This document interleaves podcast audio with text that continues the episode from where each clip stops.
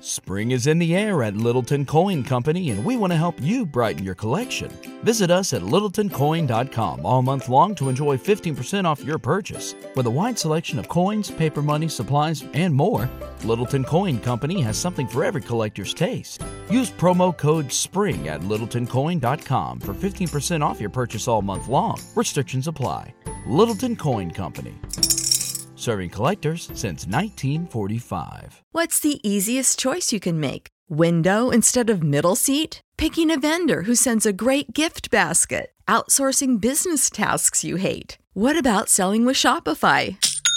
Whether you're selling a little or a lot, Shopify helps you do your thing, however you cha-ching. Shopify is the global commerce platform that helps you sell at every stage of your business. From the launch your online shop stage to the first real life store stage, all the way to the did we just hit a million orders stage? Shopify's there to help you grow. Whether you're selling scented soap or offering outdoor outfits, Shopify helps you sell. Wherever and whatever you're selling, Shopify's got you covered. Sign up for a $1 per month trial period at shopify.com slash try. Go to shopify.com slash try now to grow your business, no matter what stage you're in. Shopify.com slash try.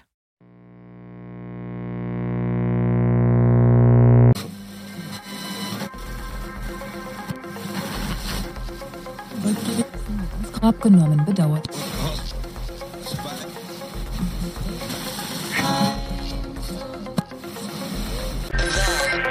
Mystery.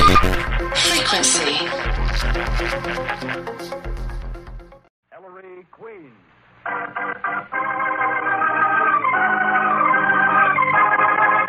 In the interest of a safer American home, a happier American community, a more united state, the American Broadcasting Company and its affiliated stations bring you Ellery Queen. I dedicate this program to the fight against crime. Not only crimes of violence and crimes of dishonesty, but also crimes of intolerance, discrimination, and bad citizenship. Crimes against America.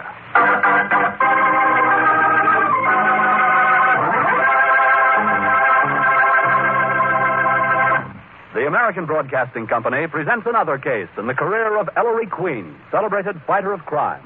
As usual, Ellery invites you to match wits with him as he relates the mystery. And before revealing the solution, he gives you a chance to solve it.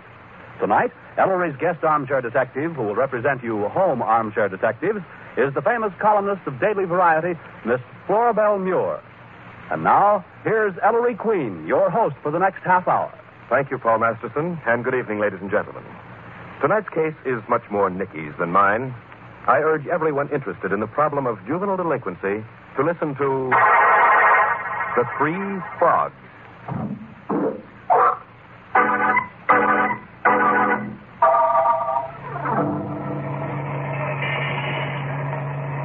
All right, Nicky, so you decided to find a new apartment, but did you have to pick the east side, the slums? Around this corner, Ellery. Garbage tossed out the front windows, gangs of young hoodlums. Nicky, do you know what the incidence of crime in, in this neighborhood? well, for the love of... That three story and basement brownstone over there, Ellery. Take it back, Mr. Q. Oh, in space. Around the corner, and it's a very nice street. Nothing wrong with the house You either. sure the place isn't haunted? There must be something wrong with it. I'd like to see the ghost who could make me move. Thanks, Ellery. All right, Nicky, I'll go up with you. Like to see that apartment. Nothing doing. You wait till I fix it up. Well, all right. See you tomorrow, Nicky. Night, Ellery. Bye.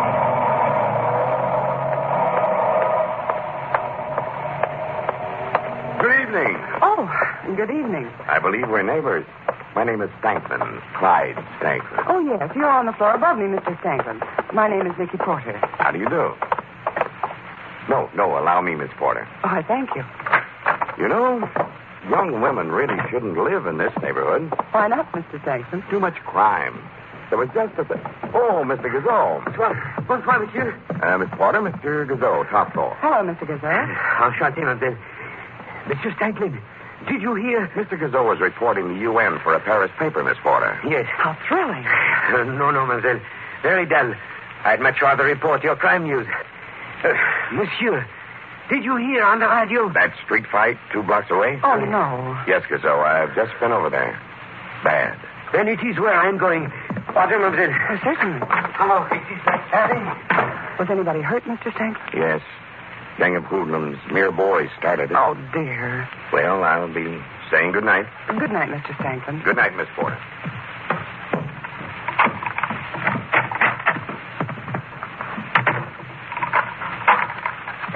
Now, where was that light switch again? Oh. What? Yeah, this is a real riot, sister, so don't get no ideas.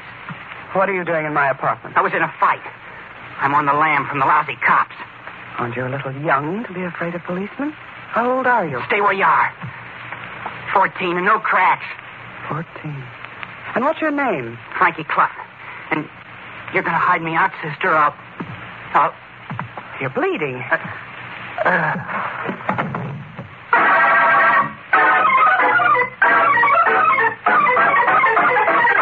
uh,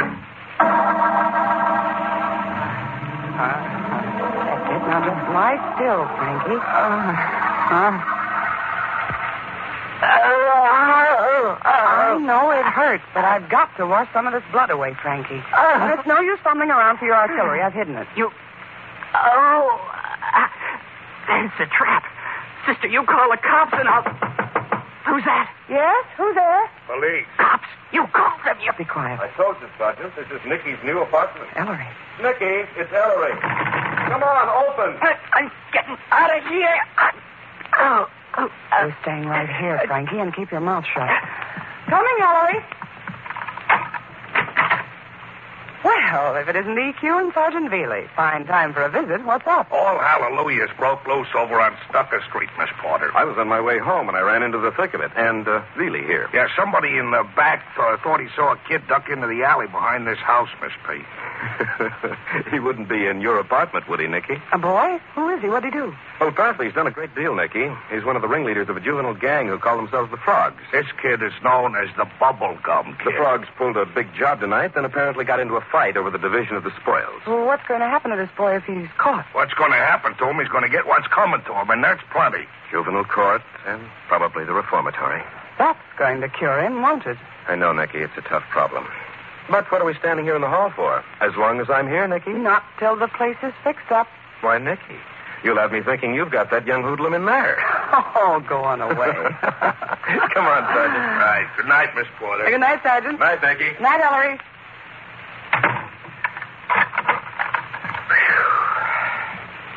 Well, Frankie, you still think this is a trap? I, I don't get it. Hey, lady, what are you doing? You're going to bed. Now stay bed. Hold still. You're gonna undress me? Well, you can't go to bed with your clothes on. I'll undress myself. All right, Frankie. But be very careful. Uh, you gonna stay in the room? No, Frankie. Just wear my pajamas.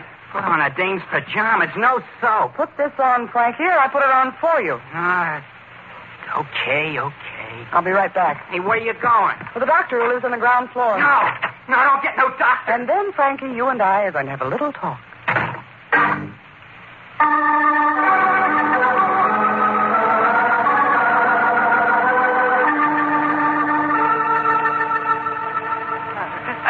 Oh, no, young man. You'll have to hold still. You, you're killing me, Doc.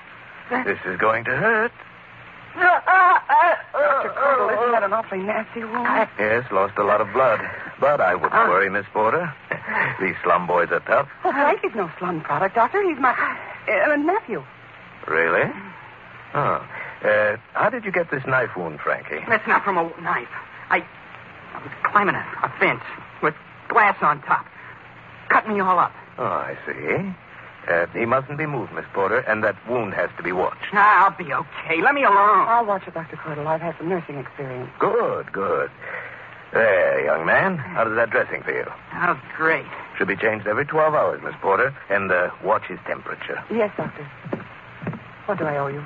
Well, since we're neighbors, Miss Porter, I'll uh, I'll send you a bill. uh, I'll take a look in on him tomorrow. Good night. Good night, Doctor, and thank you. Well, that's over. Feel better? Ah, he made me nervous. Hey, what are you doing? Just tucking you in. Ah, that little guy don't look like no real doctor anyway. He looks more like a, a toad all hunched over. Frankie, we don't talk about other people's physical defects. It's not Dr. Cordell's fault that he has a hunchback. And it's to his credit that he was able to overcome his handicap. Handicap? Everyone has some handicap to overcome. Some of us have to overcome the way we started out in life. Like me, you mean? Ah, I'm doing okay. There you are. Frankie, I think we ought to let your father and mother know where you are, don't you? My, my hero? hey, what do you think I am, a Boy Scout? No, Frankie. I don't think you're a Boy Scout. You're not man enough to be one. Say, listen, baby. The name is Miss Porter, Frankie. Don't you have any parents? Ah, sure. Sure, my old man's doing a stretch and stir, and my old lady, I, I don't know where she is. Ain't seen her for two years. I see. Then where do you live, Frankie? Oh, around. We frogs got a clubhouse, kinda. I sleep there on the floor most of the time. Hey, this bed is the nuts. Frog? Yeah, my gang. The big shot who organized it calls himself the Frog, and we... Yes, Frankie? Go on, I'm interested. I, uh, I, I made it all up. hey, um, where are you going to sleep? In my bedroom there. Now, you'd better get some rest. Uh, wait a second. Why are you doing all this for me? What's your angle? Angle? Frankie, not everyone has an angle. Oh, no. I suppose you're doing this because you like me, huh? That's one reason. Huh? Another is that everybody talks about helping boys like you, but very few actually do. Nobody's got to do nothing for me. Frankie, I'd like you to talk to that man who was here a while ago, the one I called Ellery. Yeah? Well, for who is he? Ellery Queen. Ellery Queen. That cop loving. I knew this was a trap. Frankie, no. I want out. Let go of me. No, Frankie, go. I'm so bushed I can't even get away from a lousy day. You're staying right here till you get well. This queen will sick the cops on me. No, Frankie, he'll help you. His old man's a cop. He's got cop blood. I hate every lousy cop that ever was. Frankie, suppose suppose I promise not to tell Mr. Queen about you till you say the word. How's that? I... Okay, okay. It's a deal. Now I'm going to turn the light off. Say, ba- uh, Miss Porter. Yes, Frankie. I, I'm sorry I called you lousy dame. Night. Good night, Frankie.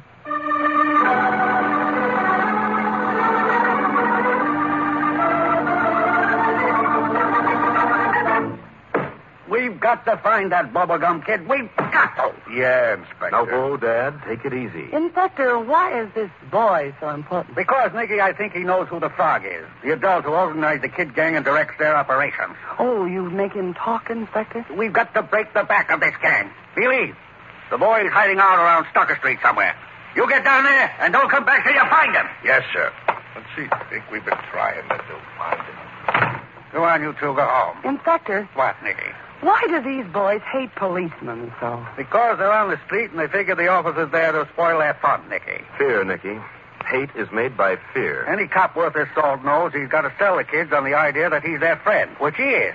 If they learn to obey the rules the way they've got to when they grow up. Look at the way they have to grow up, Inspector. I know, Nicky, but after all, we're only cops. We can't change social conditions. That's the job for everybody. And I got a report to the boss. Night. Night, Inspector. Night, Dad. Well, Nicky, why this sudden interest in slum kids? oh, just generally. Ellery, I've got to get on Oh, home. sure, I'll take you. Well, don't bother. No bother at all. I'd like to. Come on. Ellery, no. What's the matter, Nicky? Isn't your apartment fixed up yet? Well, not entirely. Or don't you want me to see the boy you're hiding out? How'd you know? I didn't. You just told me. Ellery, he's only 14 years old. His father's in prison and his mother's Nicky, a... the boy's broken the law. I know, but Ellery, he's just a child and he's hurt. Oh. But, Nicky, if he can put the finger on this man they call the frog. Frankie doesn't know who he is. Ellery, he doesn't. Then... Nicky, I I- tell you, he doesn't. He sends them messages. They've never seen him. That's what Frankie says, and I believe him. But even if he's lying, to turn him over to the police now. Ellery, I want to show him that not everyone's an enemy, that there are decent people in this world. People who'll, who'll give him what he's never had love. And I'm doing it, Ellery. I'm getting somewhere. He's fighting me, but he's losing. Let me have him for just a little while longer, won't you? Please, please. Nicky, if Dad ever finds out about this, you'll have to hide me out, too.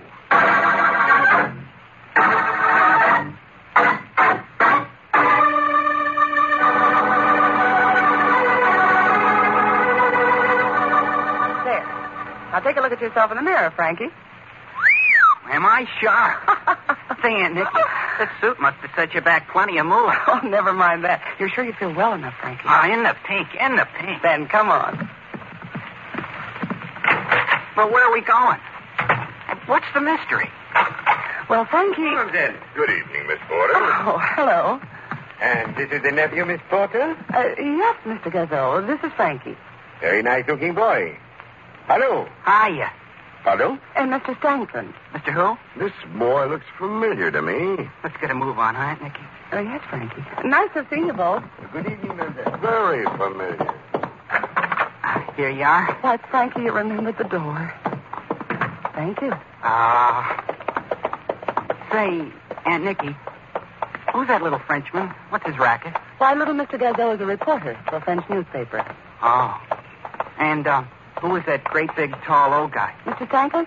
Another neighbor, apartment over mine. They say he has a strong box full of bonds in his. Yeah. Nothing. Nothing, Frankie.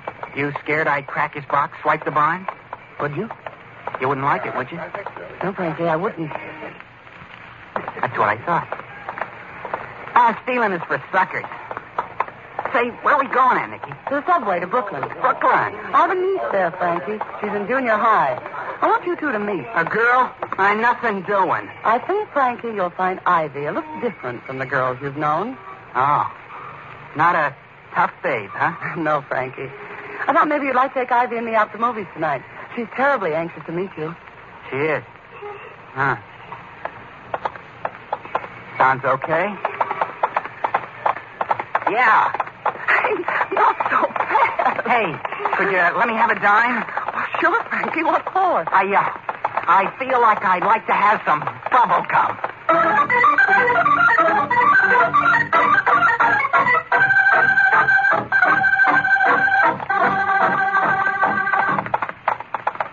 Oh, you walk so fast, Frankie. I sit down here on the stoop and I catch my breath. But why won't you tell me what Ivy said, Aunt Nicky? He might get a swelled head. You mean she liked me? She couldn't get over you being only 14.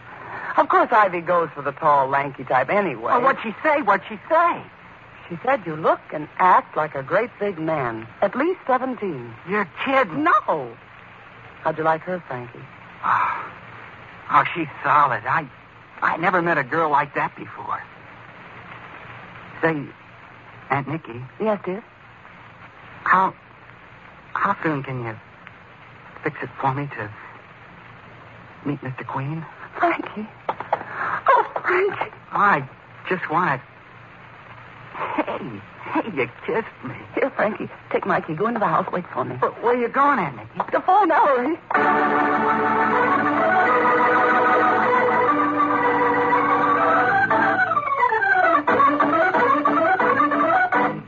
So I ran over to the drugstore to call you, Ellery. Isn't it wonderful? I won. I won. It must have good stuff. Oh, he has, Ellery. He just never had a chance before, that's all. Ellery, couldn't we send him away to school? I pay my share. I, I can't swing it all alone. to talk to him first, Nicky. Oh, well, of As course. a matter of fact, I was just coming over to your place anyway, with Dad. Would the inspector...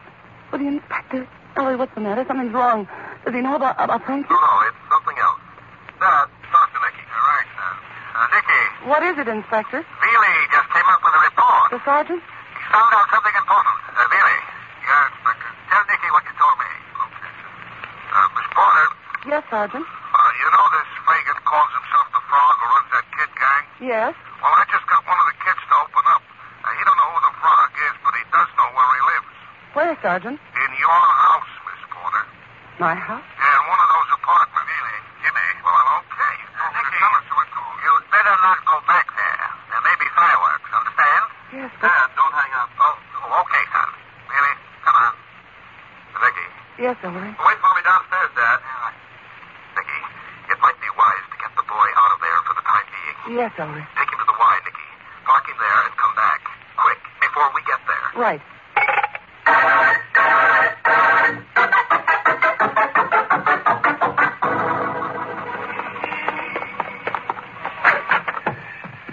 Mr. Gazelle, Dr. Cordell. Oh, here's Miss Porter. Mendez. Oh, what's the matter? Frankie! Frankie!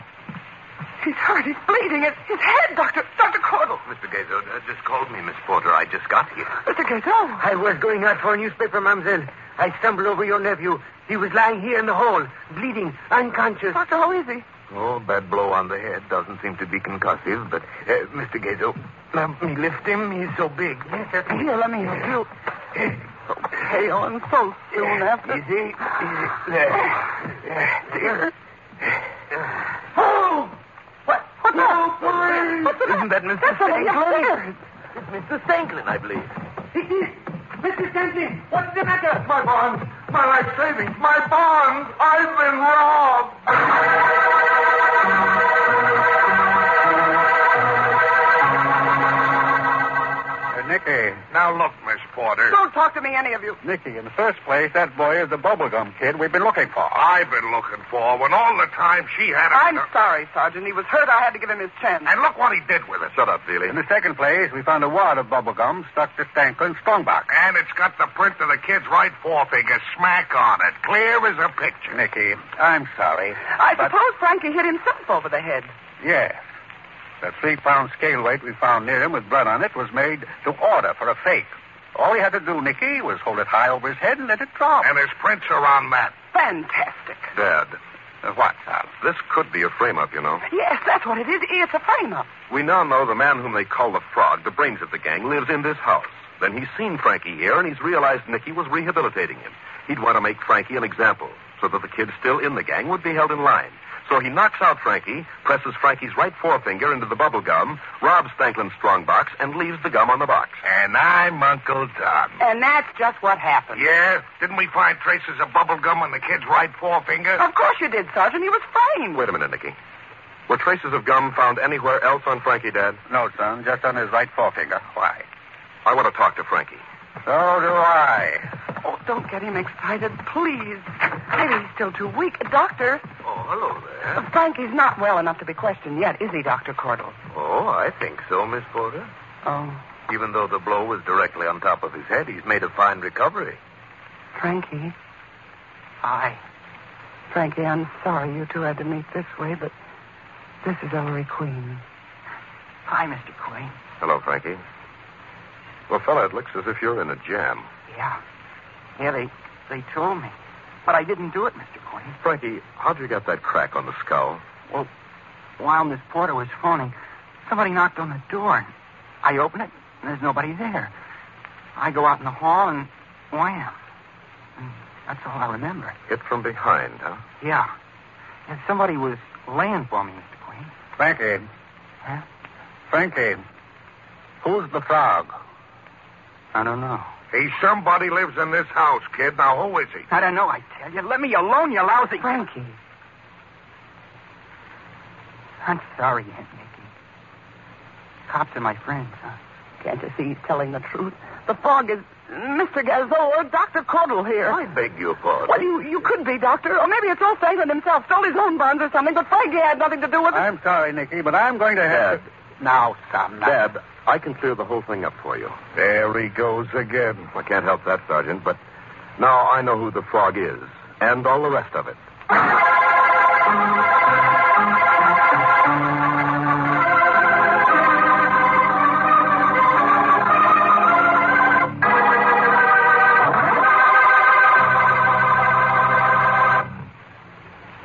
Gentlemen, you have the mystery.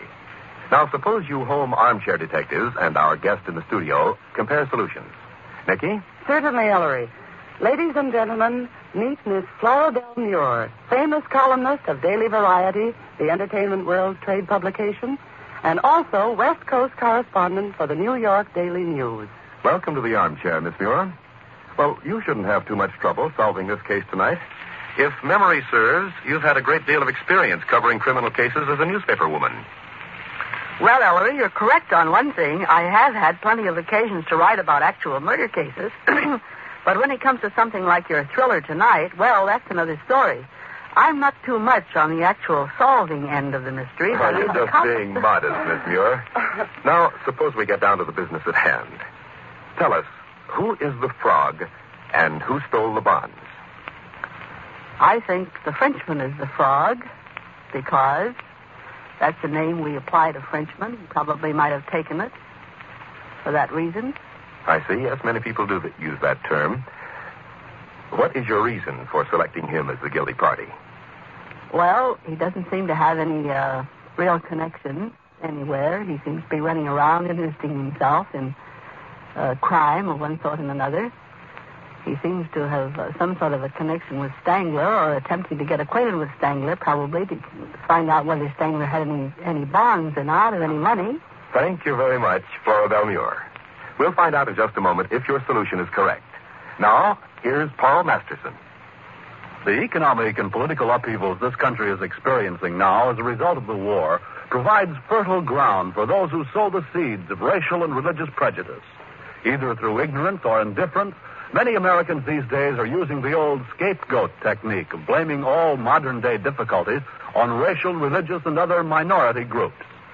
Straighten out your friends who slander a whole group because of one petty personal dislike. Encourage respect of minority religions and races. Keep America great by promoting the racial and religious freedom that made it great.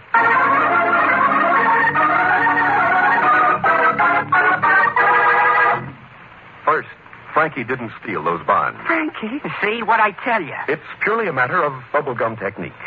The print of Frankie's forefinger was found on the gum stuck to the old man's strongbox. Traces of gum were found on Frankie's forefinger and nowhere else. Watch a kid remove a wad of gum from his mouth.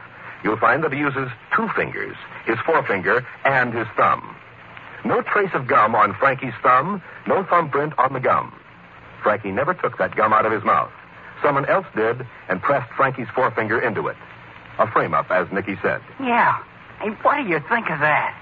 Well, looks as if we figured you all wrong, Frankie. Hey, Wheeler? Sure does. Ah, it's okay. Second, who's the fraud? Somebody living in this house. Now, aside from Nicky, who lives here? Dr. Cordell? The frog. The frog. Hey, remember Aunt Nicky? I said the doc looked like a Frankie. It's all right. It doesn't bother me. And he's a child. But believe me, gentlemen, I'm not this man they call the frog. Hey, wait a minute. Frog. The Frenchman. That's a slang word for Frenchman. Yes, and as nasty a word, Sergeant, as kike, nigger, wop, polak, or any of the other insulting terms some people use to assert their purely imaginary superiority over their fellow citizens. Oh, I didn't mean it that way, Maestro. I just meant frog. it. Franklin. His voice. That frog in his throat. I think we can arrive at the frog by a more satisfactory route, Dad. Oh? What do we know the frog did? He struck Veely directly on the top of the head. But Frankie is tall. Dr. Cordell is small.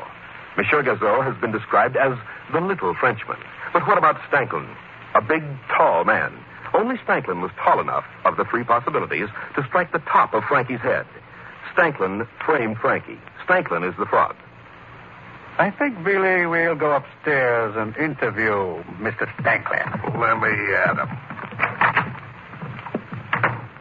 Thanks, Mr. Queen. Frankie, this time I didn't have to remind you. Boy, that was something. That was okay. Ellery, will he have to go to court? Oh, I mean, those other charges? I don't think we'll have much trouble in persuading the judge that Frankie deserves a chance, Nicky. He'll be put on probation in his Aunt Nicky's custody and mine. oh, Ellery. Oh, gee, don't, don't start bawling. Uh, Wait a minute, Nicky. Uh, Makes a guy want to ball himself. oh, oh, now listen, Wait. for heaven's sake. You'll have me doing it in a minute. Nicky, will you cut that out? Frankie, for the love of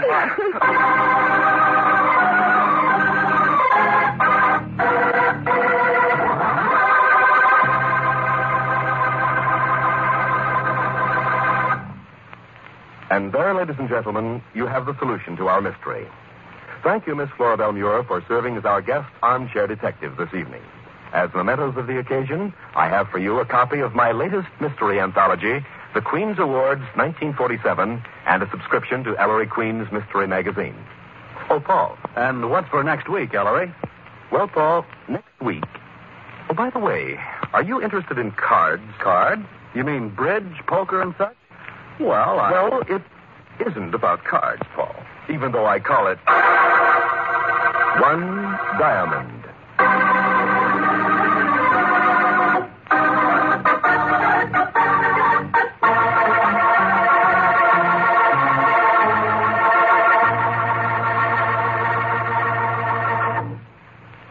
Mrs. Ellery Queen saying good night until next week and enlisting all Americans every night and every day in the fight against bad citizenship, bigotry, and discrimination, the crimes which are weakening America.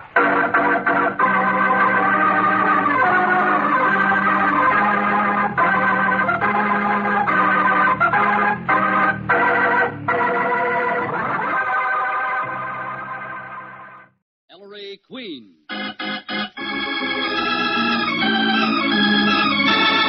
In the interests of a safer American home, a happier American community, a more united state, the American Broadcasting Company and its affiliated stations bring you Ellery Queen, celebrated fighter of crime. As usual, Ellery invites you to match wits with him as he relates the mystery. And before revealing the solution, he gives you a chance to solve it. Tonight, Ellery's guest armchair detective, who will represent you home armchair detectives, is the popular vocalist, Miss Peggy Lee. And now, here's Ellery Queen, your host for the next half hour. Thank you, Paul Masterson, and good evening, ladies and gentlemen. Tonight we meet Mr. Mark Gallows, who played a very dangerous game. I call it One Diamond.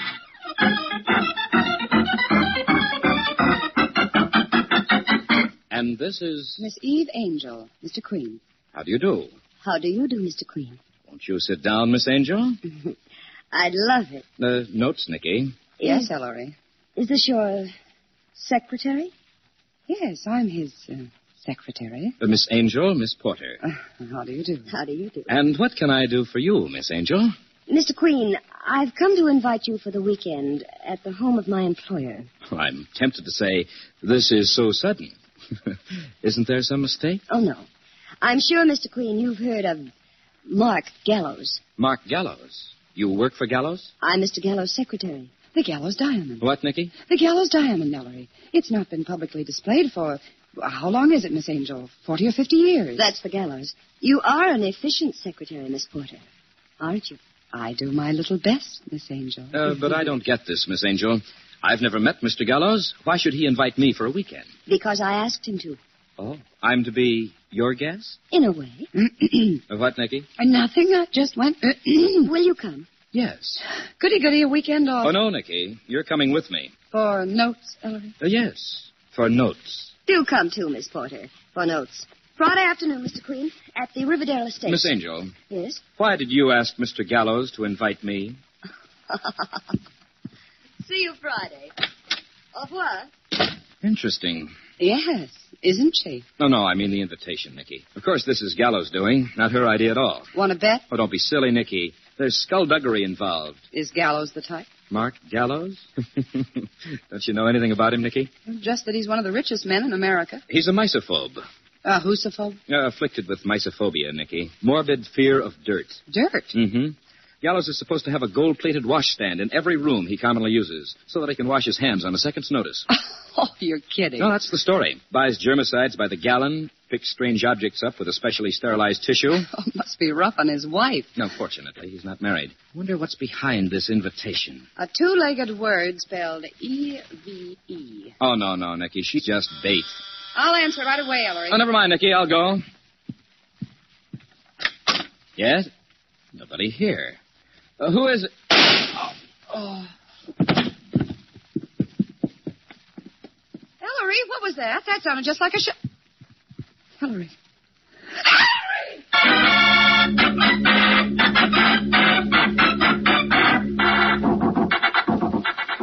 Ellery, no. But, Ellery, you What are can't. you thinking outside? Oh, he's a fool, Inspector. You're not getting out of this bed, Ellery, and that's that. But I'm all right, I Oh, tell you. All right. With a bullet wound in your arm? It's nothing, just a flesh wound. You heard the doctor. It's that woman, that's what it is. Oh, it's not that woman at all, Nicky. It's the whole thing. You think the attempt on your life is connected with the invitation, son? When I'm shot at within two minutes, Dad? Of course. Somebody followed Eve Angel, guessed her purpose, and tried to rub me out. Why? To keep me from going to the gallows place this weekend, Nicky. Which is why I'll be there if I have to go in an ambulance. And come back in a hearse. Ellery, be sensible. You're still shaky, son. I'm going. You're not. I won't let you, Ellery. By gosh, I'm still your father, and you'll do as I say.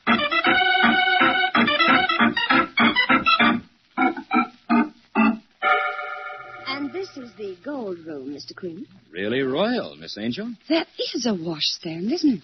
Uh, Yes, Miss Porter. By the way, when you meet Mark, I'd suggest you don't offer to shake hands. Germs, you know. Germs. I suppose we all have them. Yes. Let's go out onto the terrace. I want you to meet Mark's other house guests. Oh, I think that'd be delightful. We have a sort of international house here this weekend, Mr. Queen. Oh, really? Mark and I are Americans. Sidney Duff Brown, the Englishman. Cornelius Van Cleek of Holland. And Reginald Doss, who's an Anglo-Indian. Oh, oh. What's the matter, Mr. Queen? Oh, nothing, Miss Angel. You bumped my sore arm. Oh, I am sorry. Shots? Yes, shots. Oh, dear. Now I'll have to be so careful not to let you get romantic, Mr. Quinn. Uh, by the way, before we go out there, when you meet Mr. Duff Brown, Mr. Van Cleek, and Mr. Dawes, could you act just a little mysterious? Uh, just to impress them, you know. The great detective. Oh, would it make you happy, Miss Angel? Oh, very. Then I'll do my best. This is going to be such an exciting Uh, weekend. shall we go out? Yes, I think that would be a good idea. It's right this way. Oh, there they are. Gentlemen? Ah, Miss Angel again. Ah, with my guests. George, I didn't know we were going to have any competition. Miss Porter and Mr. Queen. Mr. Reginald Doss. How do you do, My pleasure. Doss? Mr. Cornelius Van Cleek. Glad to know you. And Mr. Sidney Duff Brown. How do you do? Duff Brown. I'll fix something for you people in a moment. Uh, Miss Porter, is it? That's right, Mr. Van Cleek. Nicky Porter. Uh, watch Van Cleek, Miss Porter. He's a lady killer. Oh, Or she thinks he is. now, don't mind those fellows. what do you do, Miss Porter? Except be beautiful, I mean. Oh, I work for Mr. Queen here. Oh, Work for him. In trade? By George, incredible. This is an amazing conference. Well, not half so amazing as Nicky, Mr. Doss.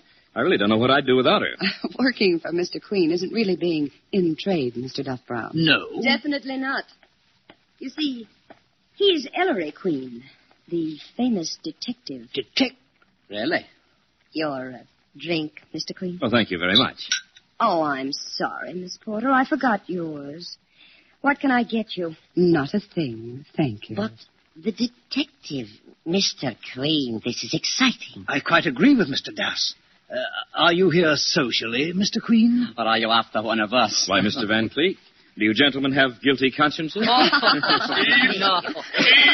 Oh, dear, that's Mark. Yes, Mark. Is that that fellow Queen out there? Yes? Bring him in here. Is Mr. Gallows in the habit of referring to all his guests as that fellow, Miss Angel? Never mind, Nicky. If you gentlemen will excuse us, back through this terrace door, Miss Angel. That's right. This way, please. Miss Angel, there's something very strange going on here. Will you come this way, Nicky. please? It's right in here. Oh, oh, there you are. Confounded Eve. You've got to do something about Reeves. He put my newspaper on my desk without spraying it first. I'll discharge him right away, Mark. Here, I'll get you a sterile No, Oh, towel. no, don't touch it, Eve. Well, so this is the famous Ellery Queen. And my secretary, Miss Porter. How do you do? I'm afraid, Queen, we've uh, rather put uh, one over on you. Have you, Mr. Gallows? Oh, it does seem such a waste, Mark. He's so attractive. Then you were bait, Miss Angel. All right, Mr. Gallows, now that you've got me here, what next? Why, Queen, now you leave. What? That's right. He served his purpose, my girl. You'll please leave now, Queen. So, This way out. Hillary Queen, you're going to stand here and let these No, things... no, Nicky. Mr. Gallows. Oh, dear. He's going to be difficult. there's no difficulty, Eve, that can't be smoothed out with a little money. Send me your bill, Queen, whatever your fee is. I don't charge fees. No? Then what do you live on? Nuts? I don't know exactly what double dealing intrigue you've whipped up here, Mr. Gallows, but certain things are fairly obvious. Oh, are they? This interests me, Queen. What's obvious? You're the owner of one of the most famous diamonds in the world. You have three house guests Mr. Duff Brown of England, Mr. Das of India, and Mr. Van Cleek of Holland. Now, England is the spearhead of the world's diamond trade. India's Maharajas are the world's greatest collectors of precious stones. Holland is the capital of the world's lapidaries. I'd say Duff Brown, Das, and Van Cleek are here to buy your diamond, Mr. Gallows. Be quiet. Yes, Mr. Queen? Why, we're suddenly all politeness. Why you schemed to have me put in an appearance here, I don't know. But would it interest you, Mr. Gallows, to learn that within minutes of Miss Angel's visit to my home, I was shot at with intent to kill? Your arm. Mark, where None were you? nonsense. That can't have anything to do with me. Somebody didn't want me to show up here, Mr. Gallows. You're a writer, aren't you? Yes. This is real life. Get out. Mr. Gallows, you're an idiot. Come on, Nicky.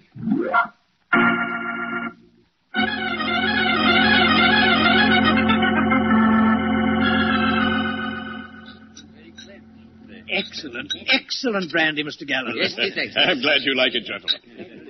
Now, Eve, Yes, Mark. go out there and close the door and stand in front of it. Keep those long-nosed flunkies of mine away. Do you understand? Mark, you're going to. Go ahead, go ahead. Oh, but I wanted to see it. Eve, I said get out of here.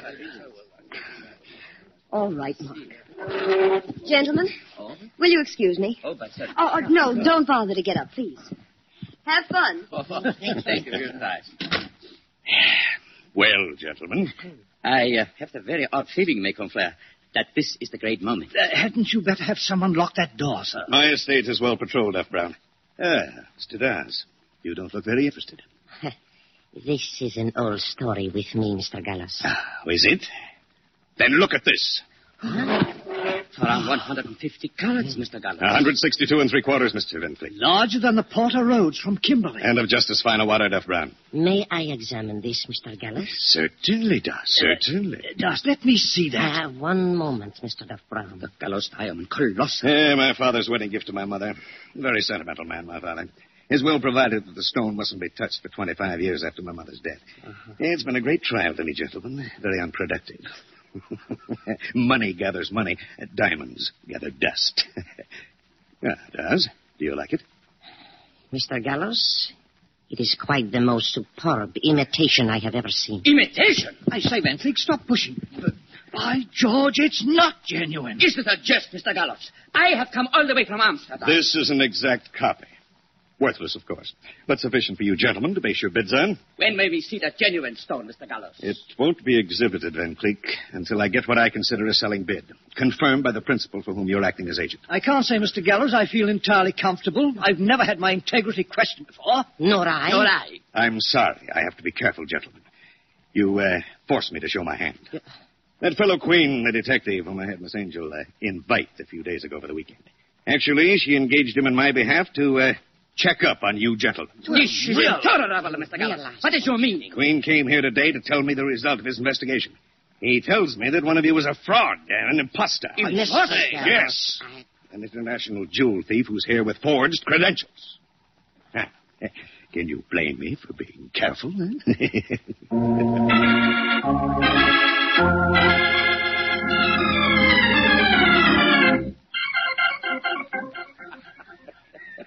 oh, Eve, Eve, you should have seen their faces. You're so clever, Mark. Yeah, you think I'm not, huh? now I get a kick out of this sort of thing, Eve, outsmarting them.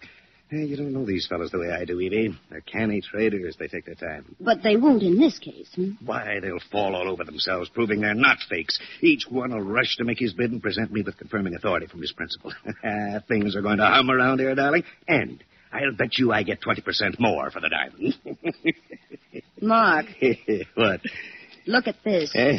Get that charred scrap of paper? Eh, What is it? Take it. Read Eh, it. What's the matter with you? Wait till I spray it. So you invented the story that one of them is a crook, did you? When, of course, all the time they're all honest men. I don't know what you're talking about. Eh, where'd you find this, Eve? Living room fireplace. It just missed getting burned. Of course, it doesn't say much. Wait a minute. This is the beginning of a letter. To me, I didn't see this. Neither did I. Yeah, dear Mr. Gallows, we regret that our representative has been delayed. Will not be able to arrive in the United States until May 15th to inspect the gallows. Di- Eve, my lie was true. One of them is an imposter. Where's the rest of this, Eve? Talk, talk, will you? The envelope, the rest of the letterhead. Who is this from? Which one does this refer Mark, to? you'll have another attack. One of them intercepted the mail this morning. He must have been watching for this very letter. Maybe the rest of the letters in the fireplace, Eve. Mark, Oh, wait a minute. I searched the ashes. This is all was left. Get, get Queen on the phone. But, Mark, he won't come now after. Get Queen!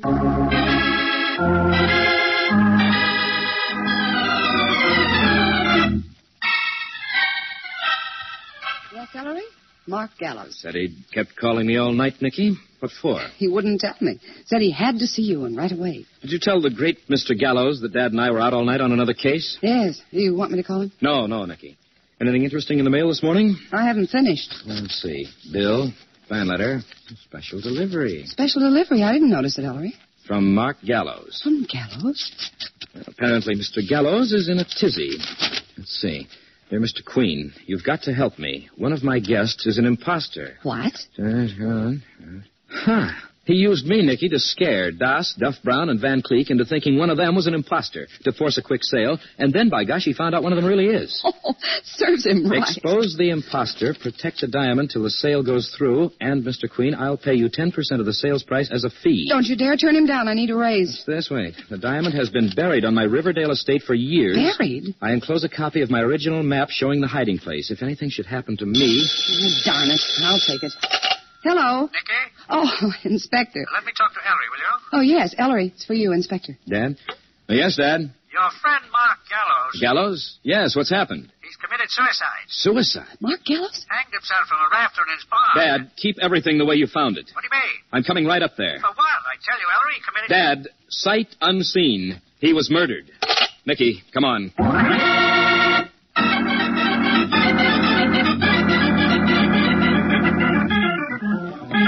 You man, pipe down.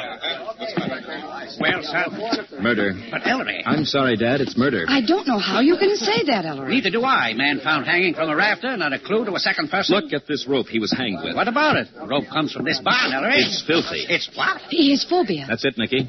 Dad, Gallows suffered from a morbid fear of dirt. Now, there were two ropes in this barn this dirty one here and that clean one hanging over there. Even approaching death, Gallows would have used the clean one if he was going to hang himself. Huh? Gallows was strung up, Dad, and almost certainly by one of those three diamond buyers. The imposter. Imposter? What imposter? No doubt about it, Nicky. No doubt about what. I'm afraid we're a little ahead of you on this one, Dad. Are uh, Van Cleek, Das, and Duff Brown still here? Yes. You better hold them here for a while and keep them out of my way. Why? What are you going to do? Dad, you wouldn't believe me if I told you. I give up. You men. One of you watch the body. The rest of you come with me. Joe, you better stay. Ellery, what are you going to do? Look Mr. Gallows over. Uh, turn around, Nicky. Oh. What are you looking for? Gallows sent me a copy of the map. Where would he keep the original? I'd say it's an even bet he carried it on him, Nicky. In a secret pocket, you mean? Yes. Or here. What? Leather pouch around his waist next to the skin. Is it in there? Oh, no. It's empty. His killer took the map. Yes. But how would the killer know? About the map? Uh, Nicky, do you think you can stand a look at Gallows' face?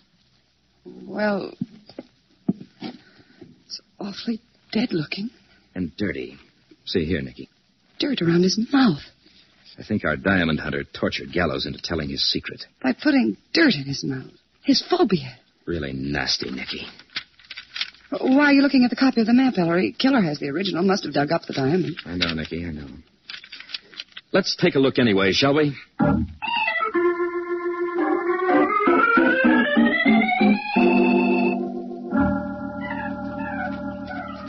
Map's buried treasure. Why didn't he put the blasted bauble in a bank vault where it belongs? I think this is exciting. There is something gold buggish about it, Nicky. Well, let's see. Uh huh. I think this is it. What's it? This tree, Dad, it's our starting place. Here, look at Gallows' map. I guess so. From this tree, you go due south. And then due west and X marks the spot. Wonderful. Due south, due west. But how far? Just says ten on the first leg and ten on the second. Ten what? Miles? Now, don't be sarcastic, Inspector. Not miles or feet or, or inches either, because then it wouldn't be far enough to cross that brook, and the south leg on the map does cross the brook. Right, Nicky. Therefore, it must mean yards. Dad, let me have that compass and yardstick, will you? Here. Due south. Which is this way. One yard, two, three. Hey, What, Inspector? look at this, Nicky. A sort of trail in the grass. Ellery, see this trail? I saw it, Dad. I'm right on it. Killer's been here before us. Didn't I tell you, Ellery? Tried it. Come on, Nicky. Here, watch this broke. Oh, gosh, I'm getting all wet. Buried treasure. Here's the trail again. And this is the end of the ten yards, Dad. But the trail keeps going, Ellery, in the same direction. Uh huh. Another yard. Killer went 11 yards due south. Yeah. And then he turned west. Two, three, four. And parallel with your route. A, a yard away. I don't understand. How far does the map say you've got to go west, Ellery? Uh, another ten yards. Nine, ten. But the killer's trail keeps going, son. To here. Toss that yardstick over. A catch. Another yard. Exactly. Again he went 11 yards instead of 10. Funny. Wait. And what is it, Dad? Ellery, come here. Uh, Nicky, stand on this spot, the end of the ten yards west, so we don't lose it. X marks the spot. Or does it? Now what, Dad? Look here. Somebody dug here, then filled up the hole. He found it, son. That map we've been following must be wrong. Darn it. Well, sure, it must be wrong. After all, he had the original. Gallus must have deliberately falsified the figures on the map he sent you, Ellery. I doubt it. Maybe the killer didn't find the diamond. Maybe he was wrong and we're right. There's only one way to find out, son. Uh-huh. Uh, Mickey, hand me that shovel.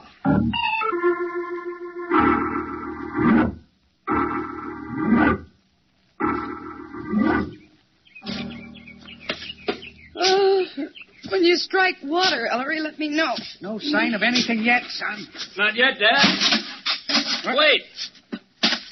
Here it is. The diamond? No, a metal box. Pretty well chewed up, too. Dad, give me a hand up. Here, son. Just a rusty old box. So I think it's so eaten away it'll give without much trouble. It's diamond. Holy smoke, son. Is that real, Ellery? It's real, Nicky. So the killer knocked off old Gallus for nothing. Dug in the wrong place. Yes. Well, now let's go back to the house and finish this off.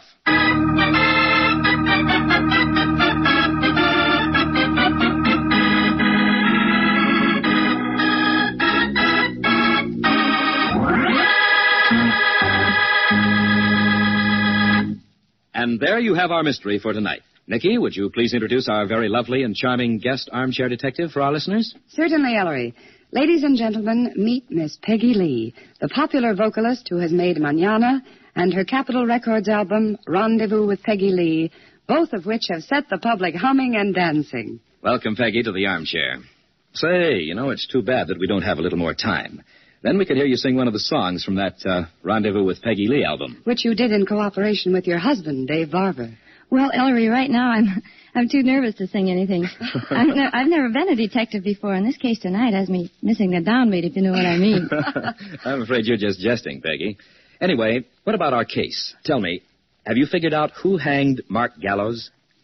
well, I couldn't say exactly. Uh, I couldn't exactly name one person, but I think that Eve Angel had something to do with it because uh, she knew all about his fear of dirt, and I think that she probably was the only one who could intercept the letter that was partly burned, and uh, also that she was the only one who would know about the map. And he may have told her the wrong uh, directions. Uh, Just throw her off? Yeah, I think so. That's a very interesting Very deduction. And thank you very much, Peggy Lee. We'll find out in just a moment if your solution is correct.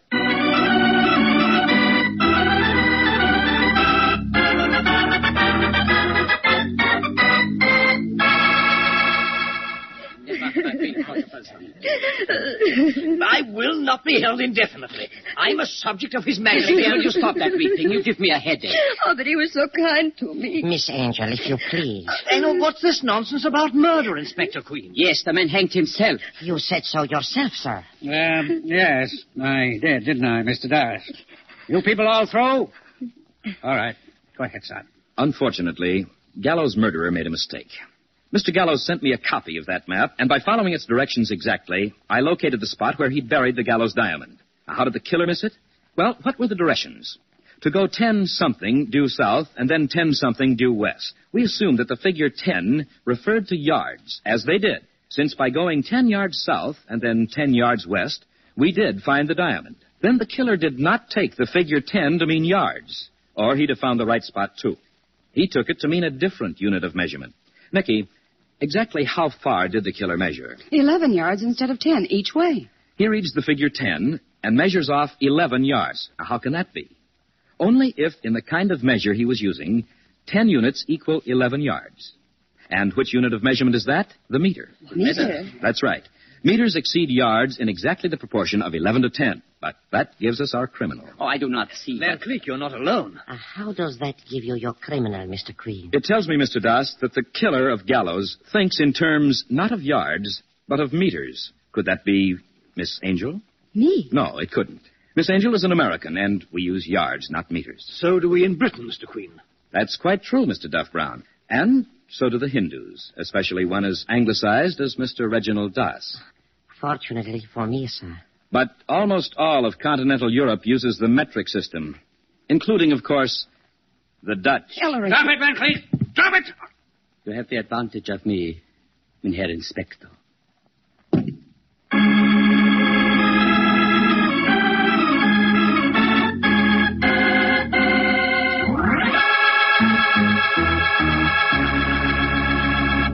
And there, ladies and gentlemen, you have the solution to our mystery. Thank you, Peggy Lee, for serving as our guest armchair detective this evening. As mementos of the occasion, I have for you a copy of my latest mystery anthology, The Queen's Awards, 1947, and a subscription to Ellery Queen Mystery Magazine. And here's Mr. Masterson. Panting, Mr. Q. About next week, I mean. Suppose I give you a good reason to pant, Paul. Uh, want to meet a movie star? Are you kidding? Where? Where is she, Ellery? Uh, Mickey, Yes, Ellery. mind stepping over here, Miss Porter? Me? What's the matter with you? Paul, and ladies and gentlemen, I want you to meet Mickey Porter, Starlet.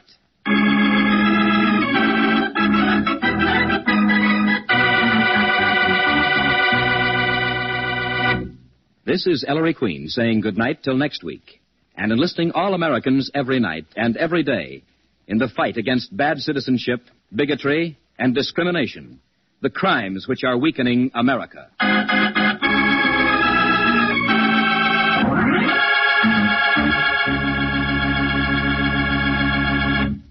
All names used on this program are fictitious and do not refer to real people, either living or dead. Among the members of tonight's cast were Howard Culver, Herb Butterfield, Kay Brinker, Joan Banks, Bill Boucher, Wilms Herbert, Eric Snowden, and Sidney Miller. Music was by Rex Corey, direction by Dwight Hauser. Entire production under the supervision of Ellery Queen.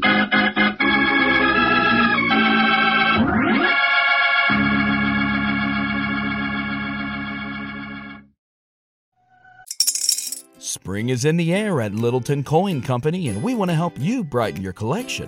Visit us at littletoncoin.com all month long to enjoy 15% off your purchase. With a wide selection of coins, paper money, supplies, and more, Littleton Coin Company has something for every collector's taste. Use promo code SPRING at littletoncoin.com for 15% off your purchase all month long. Restrictions apply.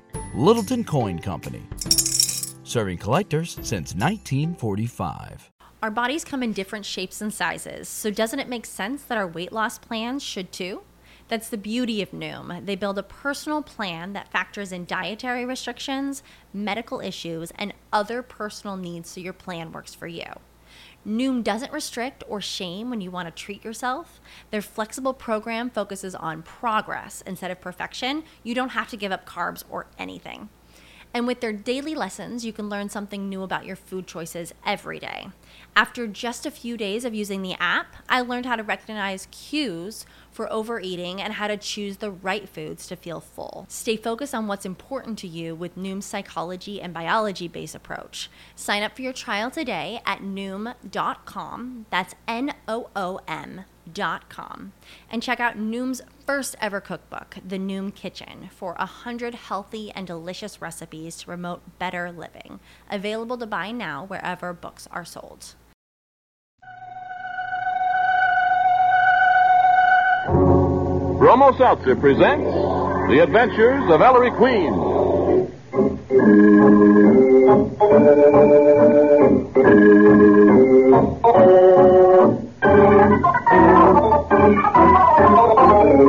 Tonight, the makers of Bromo Seltzer bring you another thrilling adventure with Ellery Queen, the celebrated gentleman detective in person. Ellery Queen again gives you a chance to match wits with him as he relates another story of a crime he alone unraveled. Then, at the point where he was able to solve the mystery, he stops the play, gives you a chance to guess the criminal's name. In the studio tonight, we have as our guests Ken Sears, New York Yankee catcher, and Art Flynn, business editor of the weekly newspaper Sporting News. We'd hoped to have with us, too, the star second baseman of the Yankees, Joe Gordon, but he was unable to join us. However, Messrs. Sears and Flynn have accepted Ellery Queen's challenge to solve the mystery before the solution is revealed. And now, Ellery Queen, Master Detective, and your host for the next half hour. Thank you, Ernest Chappell, and good evening, ladies and gentlemen. In tonight's story, Nicky and I quite unexpectedly become involved in the crucial game of the World Series. I call it The Adventure of the World Series Crime.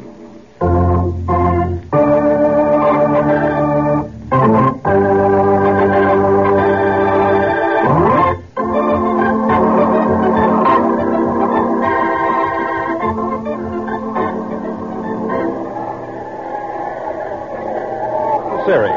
Now, You all know what's happened. The Eagles won the first three games. Then the Larks came back to take the fourth and fifth games, and now the Larks are leading in the sixth game, three to two. Here's the pitch. Ball four. the walk for Henderson. Fills the bases for the Eagles. Two out. We'll see now. Oh, here's the great Sparks himself coming to bat. Now let's see. Uh, Head will score two runs. The Eagles will win four to three, and the World Series will be over. But if the Larks can stop Sparky again, the series will be all tied at three games apiece, and the payoff game tomorrow. There it is. Strike one, Sparks. You know, everybody's asking what's happened to Sparky. Champion batter of the major leagues, he was an Arkansas tornado in the first three series games. Hit over 500. Won the first three games for the Eagles almost single-handed, and then he folded. Here's the pitch. Strike two. Strike two. Now Sparky didn't get a hit in the fourth game or the fifth. And today, in three official tries, the great Sparks has popped up once and struck out twice with men in scoring position. There it is. All one. One. That's one and two on Sparky. You know, there's some ugly rumors around, but take it from your Uncle Ted, they're just malarkey. You know, you've heard them. That Sparky's been drugged, Sparks is sold out to the gamblers. It's all... Here it is. Strike three. Sparky didn't even lift his bat off his shoulder. He's out. Well, that's the game, folks. Ties it up at three games apiece. But what's happened to Sparks? Mr. Dayton, owner of the Eagles, wants to know. Mac McClune, fighting manager of the Eagles, wants to know. What's happened to Sparky?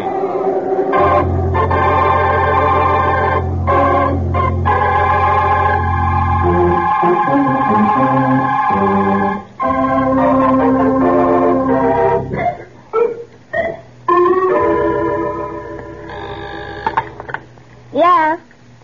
No. Just a minute. Mr. Dayton's private office. What? No. Say, listen, Weisenheimer. I'll give it to you in plain English. There ain't no more tickets. Oh, oh. hello, Mr. McClune. The boss in, Susie. Uh, yeah, he's waiting for you. Say, Mr. McClune, I want to tip you off. The boss said me and the boyfriend could see today's game from his box, and well, you know what that means. Yeah. As usual, Dayton's ducking out in a pinch. Yeah, Uh, well, the rest of us still think you can lick them bums, Mr. McClune. Thanks, Susie. You want to see me, Mr. Dayton? Oh, come in, Mac. Yeah. Mac, I am leaving you in complete charge. Going away today, Mr. Dayton? I notice you have your golf clubs already. Mm, yes, I'm running up to the country club. I, I couldn't stand the strain of the final game, Mac. My uh, heart, you know. Yeah. Go ahead. I'll phone you the result. Well, it's not as if I were running out on you or the team, Mac. Oh, it's not, Mr. Dayton. Uh, you'll, uh, you'll bench Sparks, of course. Thought you were leaving me in charge. But, my dear McClune, he's had half a dozen chances to win the series in the last three games. And what's he if done? to- Barkey goes, I go. Oh, he couldn't bat a ball with a coal shovel. Bat a ball. Bat. Bat. Oh, what a fool I've been. Of course, the bat. What are you raving about, Mac? Look, Mr. Dayton, if your heart can stand the strain of making one phone call before you go out to play golf, just one, mind you, we can still win this series. A phone call? I want a detective. Pay any fee he asks, but have him here in 15 minutes. A detective? What detective, Mac? The best in the world, Mr. Dayton. If there's one man can save this World Series for us, it's Ellery Queen.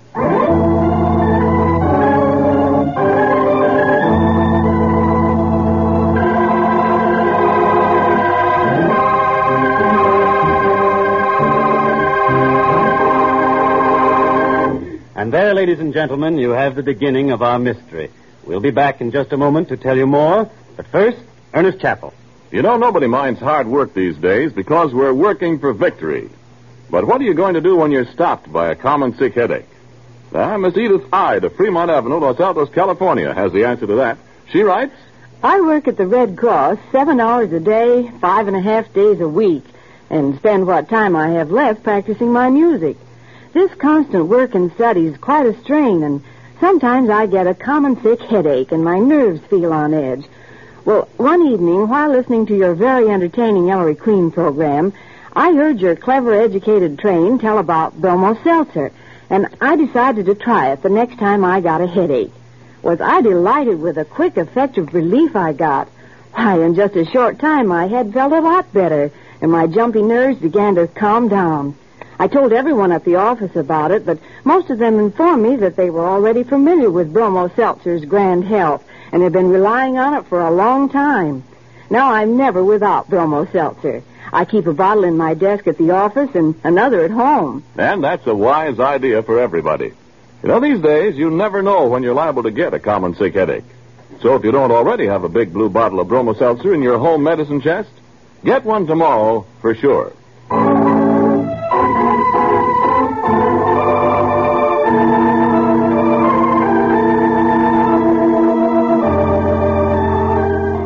And now back to our mystery. In answer to Mac McClune's phone call, Ellery, Nicky, the inspector, and Sergeant Bealey have just arrived. Hello, Mac. Uh, hello, Ellery. You know my father, Inspector Queen. Inspector. I am Mac. Sergeant Veely. Hi. And this is my secretary, Nicky Porter. Hello. Porter. when they heard you wanted me on a case, Mac, I couldn't shake 'em off. There's anything we can do to help the Eagles win, Mac. Thanks, Inspector Queen. We're Eagle fans, all of us. We need 'em all, Miss Porter. I got a week's salary on the Eagles, Mac. You and a flock of others, Sergeant. Where's uh, Mr. Dayton? in a place where he won't bother us. Uh, Ellery, if you can solve a mystery in three hours, we've still got a chance to win. If you can't, Doesn't sound like Mac McClune talking. Three hours. Give me the facts. well, Ellery, you know ball players. They're all kind of superstitious. Yeah, remember how Babe Ruth always touched second base on his way in from right field at the end of every inning? Sparky's worse, Sergeant. He's got a pet bat. You mean Ellery's got to find one of those nasty things that fly around at night? Mac's a baseball manager, Nicky, not a zookeeper. He means a baseball bat. Go Oh. on, Mac. Well, Ellery, with that pet bat of his, Sparky's the greatest hitter in the game today. Well, now that he's just a bummer. Uh, hold it, Sergeant. Uh. Mac, what happened to Sparks' bat and when? Well, the morning after the third game, Sparky told me about it, but it went clean out of my head. Somebody stole his bat. Aha! If Sparky gets back his bat, you think he'll snap out of a slump, Mac? Inspector, I'll eat your badge in the Lark's dugout if he don't. Ellery's been asked to find stolen jewels, stolen documents, but a stolen baseball bat. Quiet, Nicky. Mac, was the bat stolen from the clubhouse? Uh, no, Ellery. Sparky was so nervous about it, he wouldn't leave it in the regular bat rack. He took it home with him. Where does he live? Well, Sparky got married just before the series. You mean the World Series is Sparky's honeymoon? Uh, sort of, Miss Porter. So, uh, Mr. Dayton gives Sparky and Lily, that's Sparky's wife, the use of his apartment during the series. They've been living there. What are we waiting for? Let's go.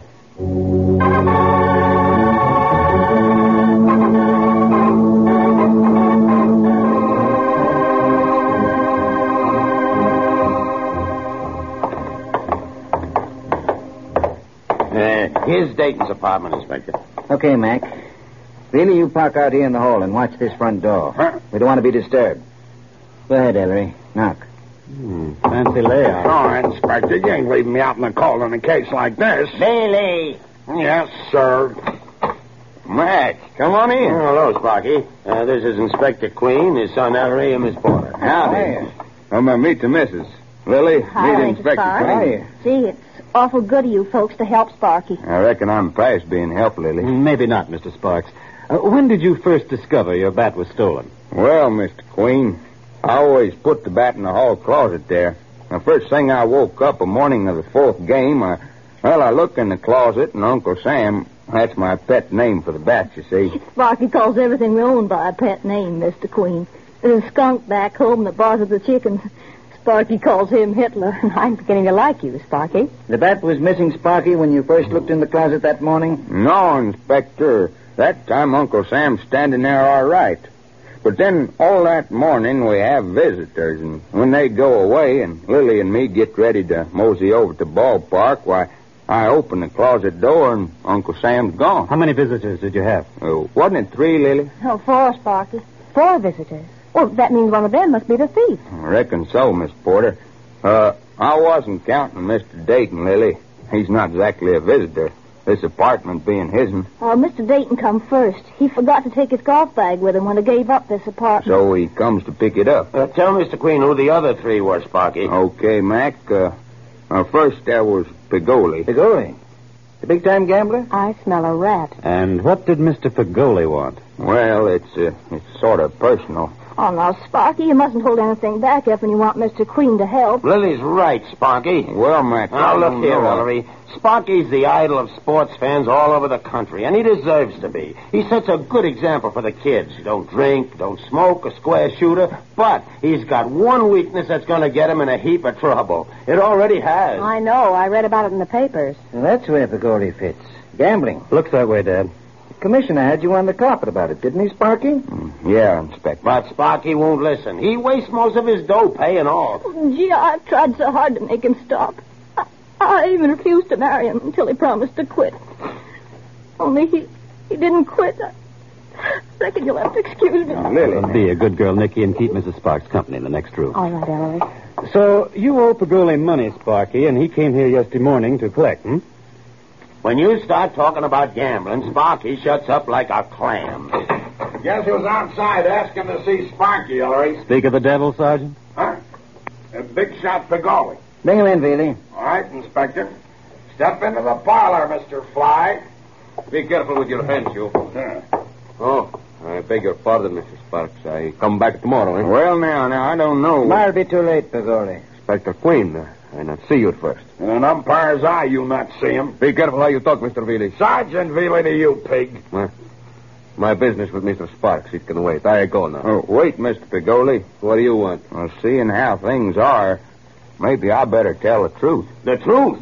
You told me Pagoli came to see you the other day about the money you owe him, Sparks. Well, I didn't want to worry you, Mac. Mr. Pagoli here take care of what you spill, Hick. He was willing to forget my IOUs if... Mr. Sparks, I warn you. If what? If I threw the series, Mr. Queen. So that's it, Pagoli, you dirty backstabber. Now, Out, you out, out, out, out, you drop that right, Pagoli. Oh, ah, it's dropped. Now I'll give you, a demonstration of the famous Veely. You say, Uncle. Ah, that's better. Fireworks over?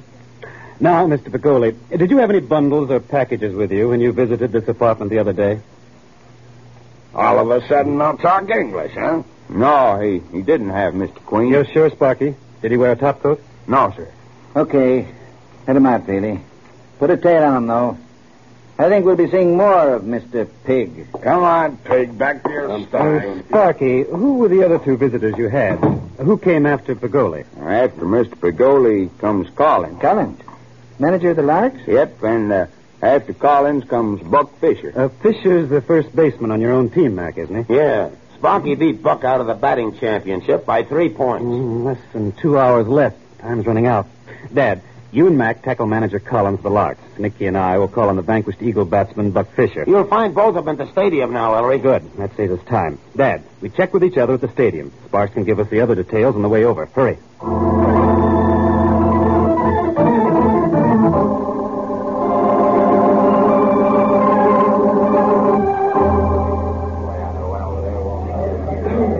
Collins, we've known each other since the old sandlot days. We don't have to spar around. Well, Oh, what's on your mind, Inspector?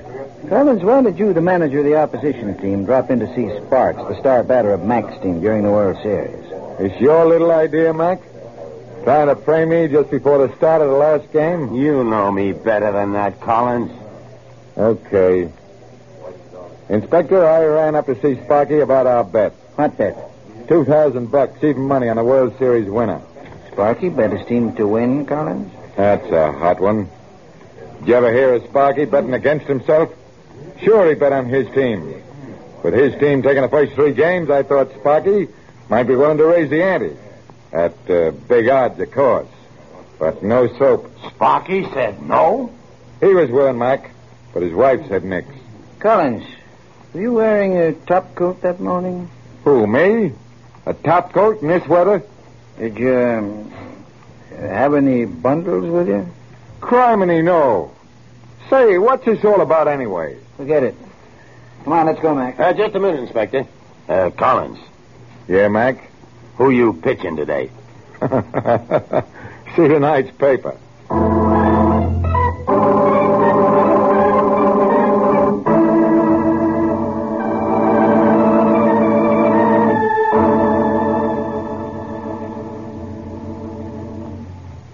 There's the door to the Eagles' locker room, Nicky. Yes, and there comes an eagle. Um, excuse me, uh, are you Buck Fisher? Yeah? See you out in the field, fellas. Who are you? What? Don't you know Ellery Queen? Never heard of him, lady. Hey, you're not the new sports writer for the Herald, are you? That's right. No, Fisher, I'm a detective. Detective. What goes? A few simple questions, Mr. Fisher. Why did you pay a visit to Sparks the morning of the fourth game? Well, Sparky and I had a bet all season on who'd wind up with the best batting average. Sparky won by three points. Santa's hide? And I saw him do it. Made five hits in the last game of the season. So what? So, why'd you drop in to see Sparky that morning, Fisher? Oh, we had another bet. Who'd get the most hits in the series? Sparky hit like a house afire the first three games, but I figured he'd fold. So that morning I comes up and I says, Sparky, how about doubling the bet? Did he, Fisher? He says yes, but his wife says no. So what's the matter, Sparky? Cold feet? Well, Sparky says okay. Yeah, then his wife starts the waterworks, so I beat it. But the double bet's on. Oh, there's a signal for batting practice. I gotta go out and cloud a couple. Oh, uh, Mr. Fisher, Yeah? did you wear a top coat that morning or carry any packages? What? No. Miss Porter, why did you ask Fisher those last two questions? If you can ask him of Pagoli, Mr. Queen, I can ask him of Fisher. That's what I thought. Come on, Miss Copycat. Let's find Dad.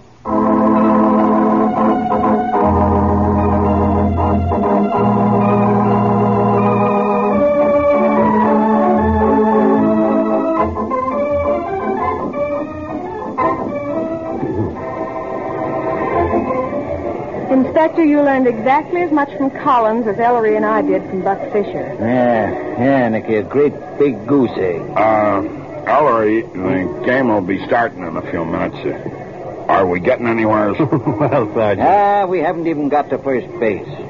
Ellery, we're no nearer finding that bat than when we started. I wouldn't say that, Dad. Ellery, don't tell me you know where. Yes, I know where Sparky's bat is, Nicky. There's only a 50-50 chance it's still there. Dad, step aside with me. I'll tell you what to do. Now, you telephone. Ellery and his pesky secret. Yeah. I wonder what's cooking.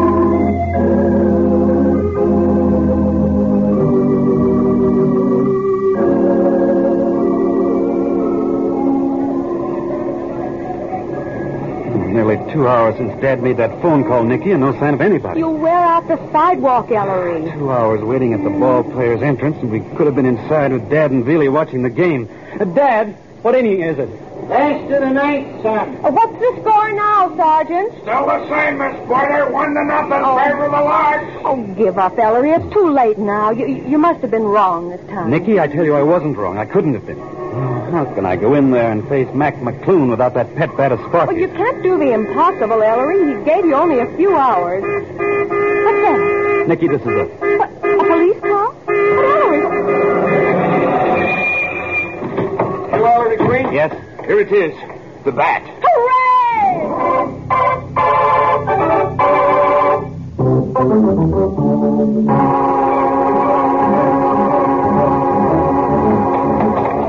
Mac, Mac, we got it. Are we in time, Mr. McClune? By the snakes of St. Patrick, it is. It's Sparky's bat. Hey, Sparks! Floyd, Floyd, call Sparky back. He's on his way to the plate. Right. Right for the police department. Hank, how's it stand? Oh, we're behind, Inspector. Same as yesterday. One to nothing. Last the nine bases full, two out, and Sparky up. Sparks! Sparks get a hit. Any hit will drive in two runs. And we win. Target, take the lead out of your feet. Hey, what is it, Mac? You, you're not benching. me. Your bat, Sparky. Your own bat. Here. Now go on out there and use it. Uncle Sam. Don't you worry, Mac. Good old Uncle Sam won't let you down. One side, fellas.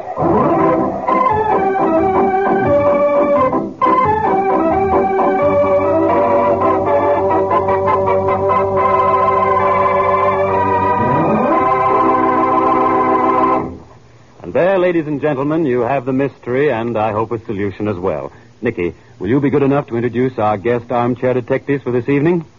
Well, Ellery, our guests tonight are certainly the right men to try to solve this mystery because both of them know just about all there is to know about baseball. And when I tell you who they are, you'll see what I mean. Our first guest is Ken Sears, catcher of the New York Yankees and son of Ziggy Sears, famous National League umpire.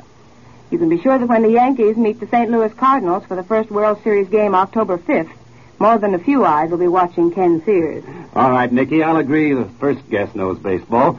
But what about the second? Well, our second guest isn't a ball player, but that doesn't mean he doesn't know about baseball. He's Art Flynn, business manager of the Sporting News, the Bible of the baseball world.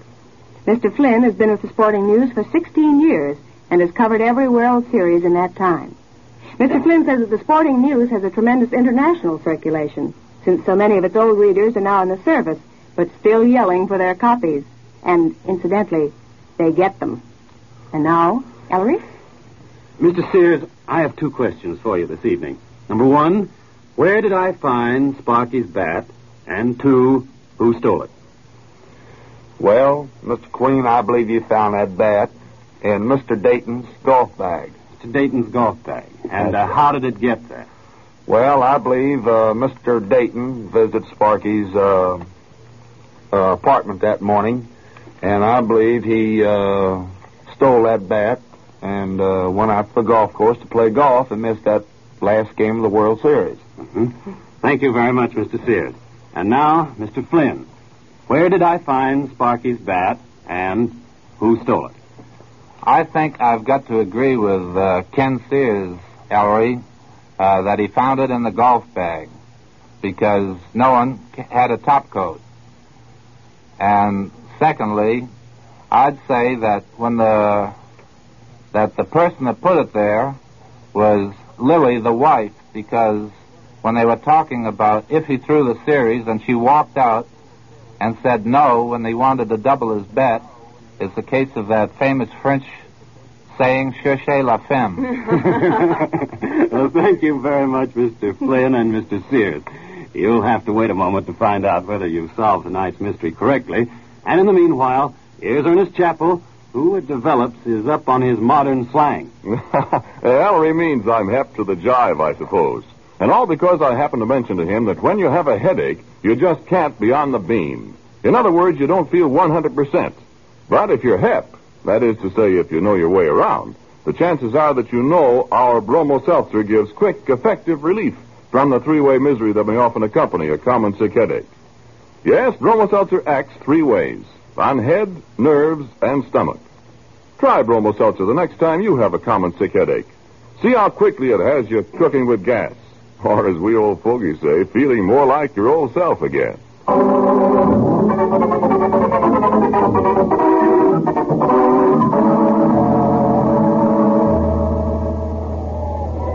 But Ellery, where did you find the bat? That was simple, Nicky, once I knew the facts. Only four people, Dayton, Pagoli, Collins, and Fisher, visited Sparky between the last time he saw the bat in the closet and the time he saw it was gone. So obviously, one of those four stole the bat from the apartment. Well, I said that long ago, Ellery, but which one? The important question wasn't who took the bat, Nicky, but how. How was the bat taken out of the apartment under Spark's nose without Spark seeing it? Strike one. After all, a bat is the size of a lobstick, 36 inches long and a solid hunk of hickory. So that's why you asked about the packages and the top coats. huh? Right, Dad. But none of the four visitors carried a package or wore a top coat. The top coat idea was a shot in the dark. Actually, you can't conceal a 36-inch baseball bat under a coat, or inside a trouser leg for that matter, and still walk like a human being. Yet the bat was taken from the apartment. How? Ball one. There was one article taken out of that apartment that was big enough to conceal a 36 inch baseball bat. But Spark said nothing went outside. Wrong, Dad. Spark said one thing did go out. Remember? Dayton's golf bag. Dayton, the owner of the Eagles, the one who lent the Sparks his apartment? That's right. Dayton came back for his golf bag, Sparky said. A- and with the top zippered over, it'd hold a baseball bat and not be seen. Strike two. Now, either Dayton put the bat in his golf bag or someone else did. If Dayton were the thief, the first thing he'd do once he was out of the hotel was get rid of the bat. But if someone else put the bat into Dayton's bag and Dayton hadn't yet looked inside, the bat would still be there. So, Nicky, Ellery told me to phone the chief of police nearest to Dayton's country club. Chief rushed to the club, found Dayton's bag still unopened, and the bat inside. Well, Mr. Dayton can't be the thief. And there's ball two. Then, then who stole the bat? Who did it? Well, who hid it in Dayton's golf bag? Well, who was in the apartment when Dayton took away his bag? Not Pagoli, not Collins, nor Fisher. None of them had arrived yet. Only two people were there besides Dayton Sparks and his wife. Did Sparky steal his own bat? Would he deliberately get rid of the one thing he needed most to win his bet? No. Couldn't be Sparks. Then it must be. You mean his own wife? Mrs. Sparks stole that bat. She's the only one left, so Sparky's wife must be the thief. Ball three, Maestro. But Pete take Ellery why? Um, Mrs. Sparks, Yes, Mr. Queen. will, will you come here, please?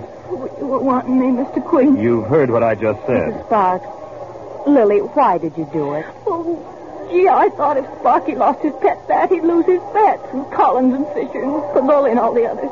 I thought that would cure him. But I, well, gee, I didn't realize what it would mean to Mac and to Sparky's teammates and all the fans. I, well, then I was scared to admit it. Doggone it, a foul. Ellery, do we have to tell Sparky? If everything comes out all right, I don't see why, Nicky. Oh, you're a darling.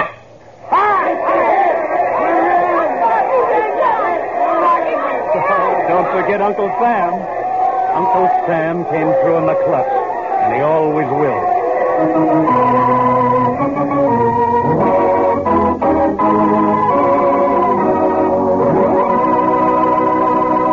And there, ladies and gentlemen, you have the solution to the mystery. I want to thank Mr. Sears and Mr. Flynn for appearing as guest armchair detectives this evening. We want especially to compliment Mr. Flynn on his skill in solving the crime.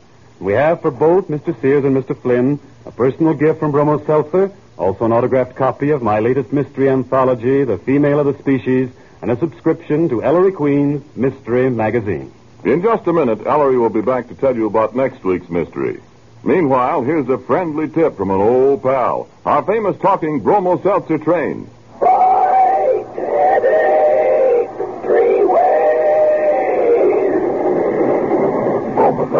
Why, yes, fight headaches three ways with Bromo Seltzer.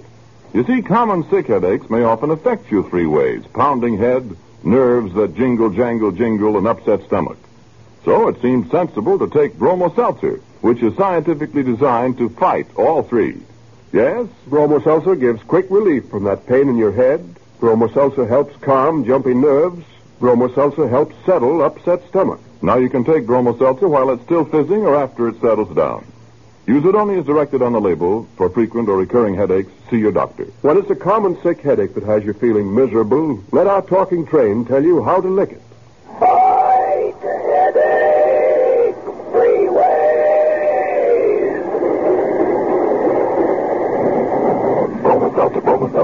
Uh, say, Ellery, come on back here a minute. You got anything to say before we close up this yes, shop? Yes, I have, Chappie. Well? Ladies and gentlemen, because you had asked for them, during the summer months, we brought you what we felt were the best of the Ellery Queen mysteries broadcast during the last five years. Tonight's story marks the end of these command performances. For with next Saturday's mystery, we will again bring you brand new Ellery Queen adventures. The Adventures of Ellery Queen.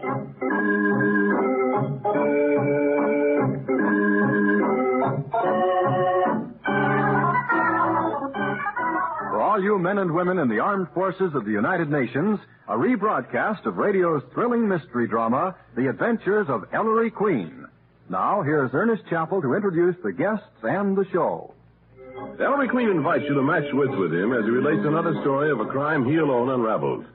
Before revealing the solution, he stops the play, gives you a chance to solve the mystery.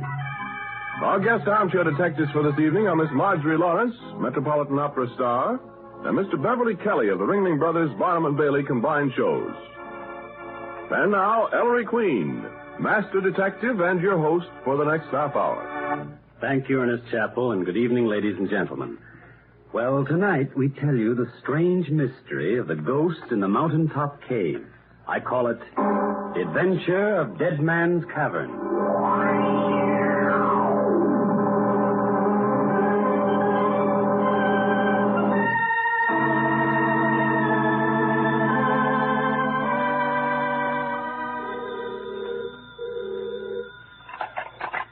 Hello? But, but Mr. Queen doesn't know anyone in Canoka, New York, operator. Anoka, New York. Give me that phone, Nicky. Why the excitement, Mr. Queen? Hello, operator. Ellery Queen. Put her on, please. Put her on. Hello, Grace? Ellery, how's the mastermind? Uh, it's grand to hear your voice, darling. Darling. What are you doing at your Adirondack Lodge, Grace? Stretching my soul. How'd you like to join me this weekend? Oh, it's a date. How about my gang, Dad Veely and my secretary? Oh, Well, really. Sure, I'll have a lodge full anyway. Wait a minute, dear.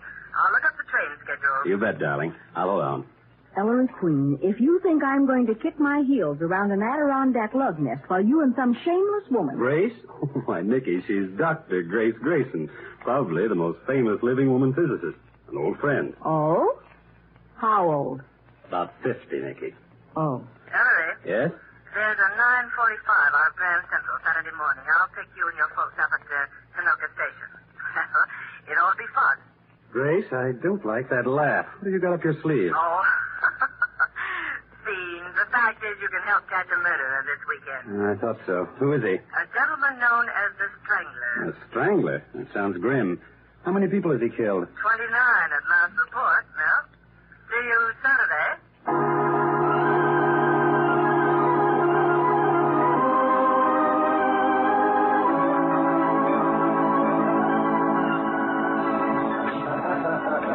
Strangler. I could strangle you, Grace. String me along about catching a murderer who's been dead over 100 years. Why didn't you tell me he's the ghost of a local legend? Well, I wanted to excite your curiosity, Ellery. Uh, refill Inspector Queen. Mind if I do, Dr. Grayson? I'm getting plastered on this mountain there. So you got a ghost up here, huh, Doc? Lives in a cave near this lodge, you said? Yes, called Dead Man's Tavern. Your three other guests seem mighty interested in that haunted cave, Grace. Mr. and Mrs. Gabriel and Ernest Withers? Hmm? Well, I suppose I ought to warn you. Hector Gabriel and Ernest Withers are supernaturalists, spend their lives running down ghosts. Oh, here they come.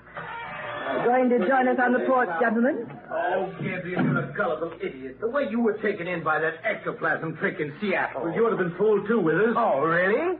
Remember how I exposed that crowd of fake mediums in Nashville, Gabriel? But you were ready to tell the whole Withers, world. you annoy me. Sit down, boys. Oh, now all that's right. the way All it's right. been with those two for 20 years, Ellery. Friendly enemies. Mr. Gabriel, I'm told you have the largest, most valuable library of psychic works in the world. Yes, indeed, Mr. Queen. Eh, Withers? lucky dog. You got books I'd give my right arm for. Dr. Grayson tells us you two gentlemen are up here to investigate that haunted cave, Mr. Withers. That's right, Inspector. We're going to conduct a scientific experiment. Now, see here, Hector Gabriel, I'll let you and Withers turn my lodge into a psychic laboratory, but don't drag the respectable name of science into it. Are there actually psychic manifestations, Grace? Oh, Lord, some lug in 1840 began strangling people in that cave, and ever since then, they've... What's that? Sounds like a wolf or something. Listen. Wait. That's the moan, Gabriel, the ghost sound. Now someone's screaming. That's no ghost. Sounds like my wife. Told her Miss Porter took a walk in the woods and here they come running. Why, Mrs. Gabriel. Hold it, dear. Oh, Mr. Oh, there, there, Uh, there, there. What happened? We were walking in the woods, Inspector, when that, that ghastly moaning started from the direction of that cave. Mrs. Gabriel got frightened. Hector, please, don't you and Mr. Withers go near that cave. It's haunted. Why, hold it. That's what Withers and I came here for. Yes, Mrs. Gabriel, if those moans were made by a ghost, it's our duty to psychic science. to- Now, see here, those sounds are a natural phenomenon, nothing ghostly about them. Then, then what made that noise, Dr. Grayson? My dear child, the cavern probably has a peculiar rock structure which causes it to catch the wind at the top of the mountain and then expel it with a moaning sonic effect. There it is again. Sure sounds funny, Harry. What do you think? I think, Dad, we'd better have a look at Dead Man's Cavern.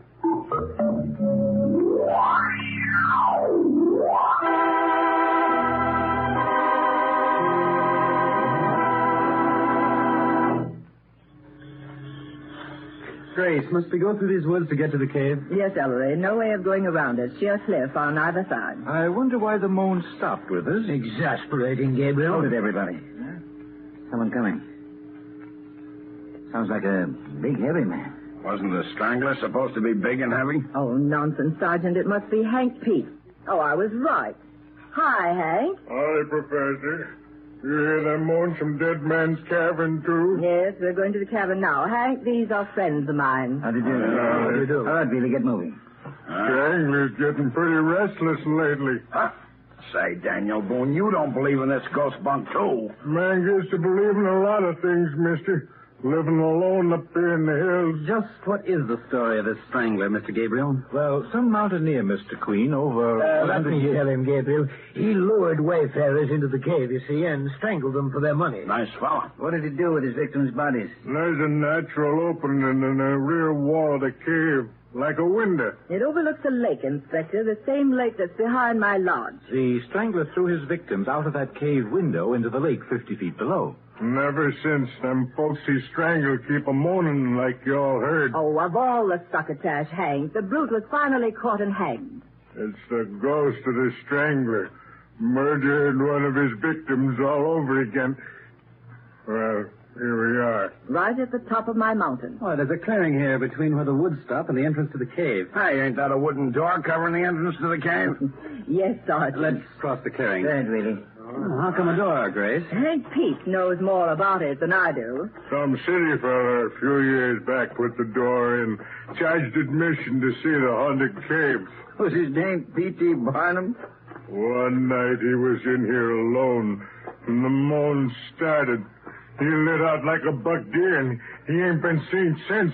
Good stout door. Let's go in. I, uh, I think I'll stick right here by the entrance. Sergeant, you'd never make a physicist. Oh, Or a psychic research worker, um, either. Uh, interesting cavern, eh, Mr. Queen? Yes, Mr. Gabriel, from what I can see of it in this gloom. Solid rock. No walls. Roof. The roof is really the inside of the very crest of the mountain, Inspector. There's the window in the rear wall. Yes, this opening looks right out over the lake. Sheer drop of 50 feet. What kind of experiment are you gentlemen intending to conduct here, Mr. Withers? Well, Gabriel and I plan to spend an entire 24 hours in this cave, Inspector Queen, from 6 tomorrow morning until 6 a.m. the following day. We'll take food, water, blankets, oil lamps, and a sound recording apparatus. We want to be in here when the moaning begins. Very scientific, you see. Go ahead, jeer, you female Philistine. Really?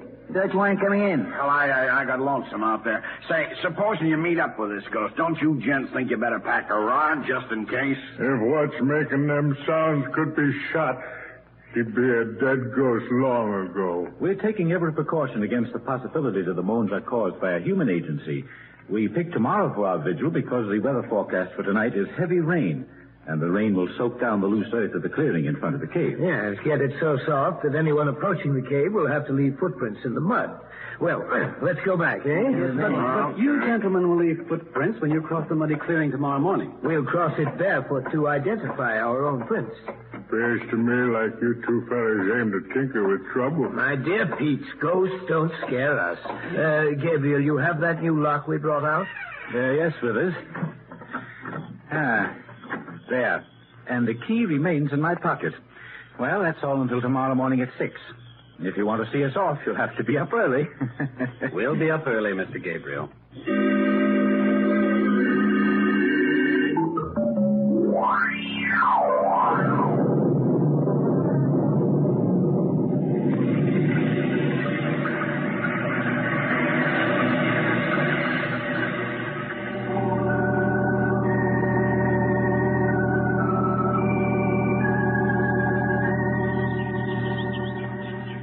Oh, Gosh, I'm sleepy, Ellery.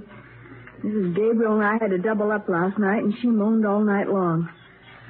Are the others following us? Mm, all except Hector Gabriel. I wonder where Gabriel is. He bunked with me last night, but when I woke up this morning, he was already gone. He must be waiting for us at the cave. Oh, look, Ellery. Is that the old woodsman Dr. Grayson mentioned last night? Hank Pete? Oh, yes. Morning, Hank. Great. Up early to see Mr. Gabriel and Mr. Withers start there watching the cave? Mr. Green, I've just been over to the clearing at the edge of the woods. Somebody's in that cave. What? Cave door is open. What's that, Hank? Cave door open? Why, it can't be. Gabriel and I put a new lock on it yesterday, and he has the only key. Come see for yourselves. Mm. It must be your husband, Mrs. Gabriel. Well, I don't understand it, Sergeant. But weren't Mr. Gabriel and Mr. Withers to go into the cave together? Yes, we were. Keep your shit on, Mr. Withers. Take a look. The prints of a small man's bare feet. And they go perfectly straight across the mud of the clearing to the cave door. Just one set of prints. Ingoing. Why, he's tricked me. His word of honor we'd go in together. His word of honor. I'm sure Hector wouldn't do anything dishonorable, Mr. Withers. Well, these are his footprints, aren't they? There couldn't be anyone else's here. They're so small. Cheat. Mr. Withers. You're a dreadful man. Oh, it's probably a joke. Hector Gabriel! Mr. Gabriel! Hi, Mr. Gabriel! Hector! Why don't you answer? Something's wrong. Dad, I'm crossing this clearing alone. I'll detour to keep out of the way of Gabriel's footprints. If you have to follow me, detour too. Hi, son.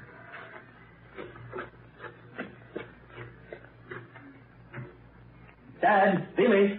Come here, Henry. Come on, baby. I'm coming. Something wrong, son? What is it, Maestro? Look. Gabriel. On the cave floor. With all the supplies around him. Dead. Been about an hour, I'd say. Since 5 a.m. Face contorted by a horrible fear. And no wonder. Look at his neck. He's been strangled.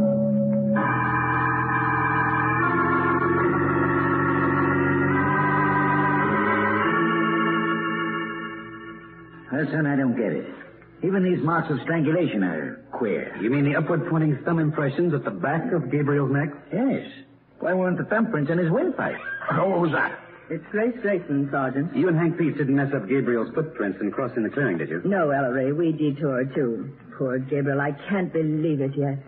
Hank, look at him. The ghost of the strangler I told Will you stop jabbering about ghosts, Daniel Boone? You're scared. But I... Stop it, Hank. Oh, What are we going to do? Poor Holder's in a state of collapse. Nicky's trying frantically to calm her down, and that man with us hasn't uttered a word since this happened. Who did it? Come outside. I want to show you something. All right. The only way Gabriel's murderer could have got into the cave was the way Gabriel got in by crossing this muddy clearing. Well? Well, where are the killer's footprints? You didn't see no prints in this mud when we got here this morning, except the ones of Gabriel's bare feet, did you? I see. Obviously, the strangler entered the cave some other way. How, Grace? The only other opening into the cave is that natural window in the rear wall, which overlooks the lake. And that opening is 50 feet above the lake at the top of a sheer cliff. The roof of the cave. Let a rope down. We've been up there. It's covered with smooth mud. And no human foot ever stepped on it. And at the sides of the cave, it's sheer precipice, too. Oh, well, of course. The killer came here during the rain, which wiped out his prints. Lay in wait for Gabriel, who came when the rain had stopped. What happened to the prints the killer made leaving? That's not the important point, Dad. The killer couldn't have got into the cave before Gabriel, Grace. The door was locked with a new lock, and only Gabriel had the key, which is still on his person. Then the killer used a grappling iron at the end of a strong line. You mean throw a line up from the lake, Grace? Yes, someone stood in a boat on the lake below and threw up a grappling iron which caught the window. Guess again, Dr. Grayson. An iron would have left scratch marks from the sill of the rocky opening. And there ain't no scratch marks. Then how do you explain it? You're wasting your time. Ghosts don't need grappling irons. And they don't leave footprints. Yes, Grace. Remarkable as it seems, it looks as if Hank Pete is right. From the setup, Hector Gabriel could only have been strangled by a ghost.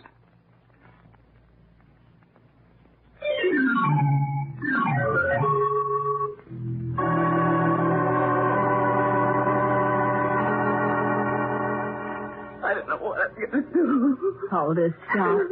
You've been crying a whole day and night. But, but they took Hector away, Nicky. Why don't they let me go? I don't want to stay here. What's the inspector up to? Keeps uh, telephoning. What's going on, Ellery? Huh? Oh, I I don't know, Grace. I'm still grappling with the problem of the strangler ghost. Wait. The moan's from the cave again. Oh, don't be silly, Nicky. It's the wind. The wind is it? It's the ghost. The ghost who strangled Hector. They can't keep us all here to be murdered. I'm going. Where are you going, Mrs. Gabriel? Oh, Dad. Really shut that door and set your back against it. Right, Inspector.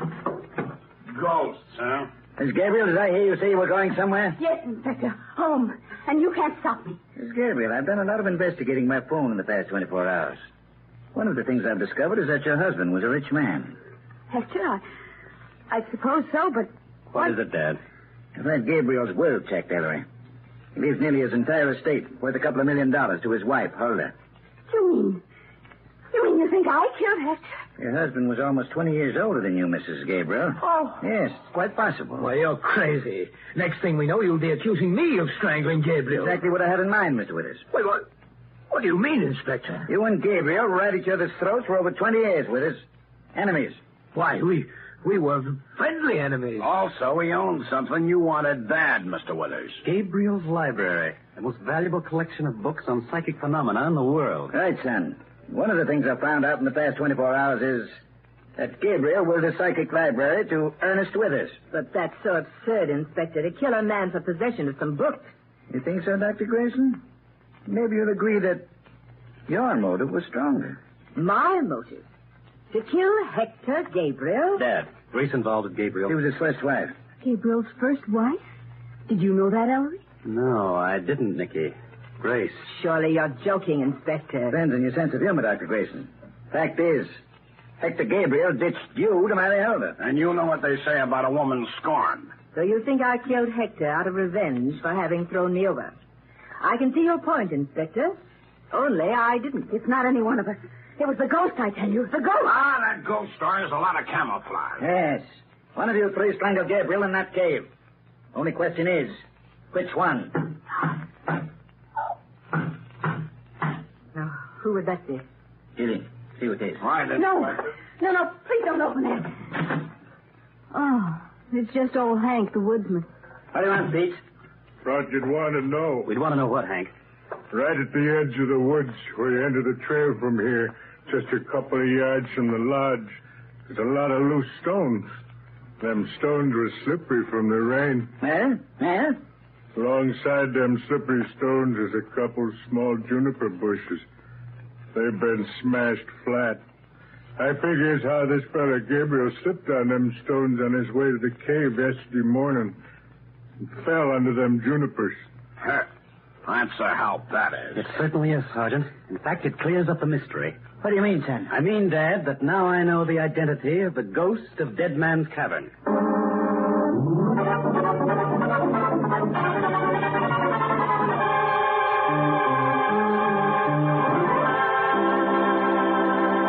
And there, ladies and gentlemen, you have the mystery of Dead Man's Cavern. Have you an answer to it?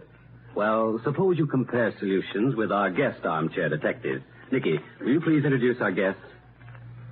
Well, Ellery, our first guest tonight is Miss Marjorie Lawrence, famous metropolitan soprano.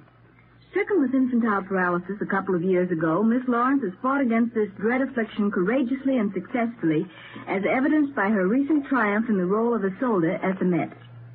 Our second guest tonight is Mr. Beverly Kelly of the Ringling Brothers Barnum and Bailey Combined Shows, or as all America calls it, the circus, now playing at Madison Square Garden. Mr. Cle- Kelly has described the Big Top to millions over the radio and is well known author of books and stories on circus life. All right, Ellie? Thanks, Nikki. Miss Lawrence, who strangled Gabriel? Well, I don't think anyone strangled him. I think that uh, he slipped and fell on those stones under the juniper bushes. Yes? I, I think the uh, moaning sounds uh, came from uh, natural means somehow. The wind through the rocks or something. Yes? So that's what I would say. Well, Oh, thank you, Miss Lawrence. And now, Mr. Kelly, who do you think strangled Gabriel? Well, Ellery, if those footprints outside the cave weren't so small, I think we could blame it on Gargantua. But uh, I think I'm going to put my money on Gabriel's first wife and say that he fell from grace. well, thank you, Mr. Kelly. Well, how about it, gang? Think you've got the answer? The guests have had their say, and Ellery Queen will tell you the solution in just a few moments. So, to give you a little time to talk it over and make your guesses, here's music by Frank Duval and his orchestra, Soliloquy.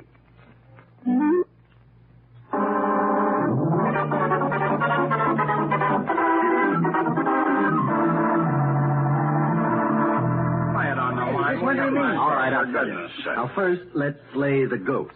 No ghost killed Hector Gabriel. The strangler's hands were human hands. They left human fingerprints deep in the flesh of Gabriel's neck and throat. Well, sure. That's right. Then those moans we heard must have been made by the wind through the cave, like Dr. Grayson said. Right, Sergeant. Now, since the strangler had human hands, he also had human feet. And human feet leave prints in mud. At any rate, the only footprints in the mud were Gabriel's. One set, ingoing. I know. Gabriel choked in the woods and then staggered across the clearing alone to the cave to die. Nicky, you yourself pointed out that the trail left by Gabriel's feet across the mud was perfectly straight.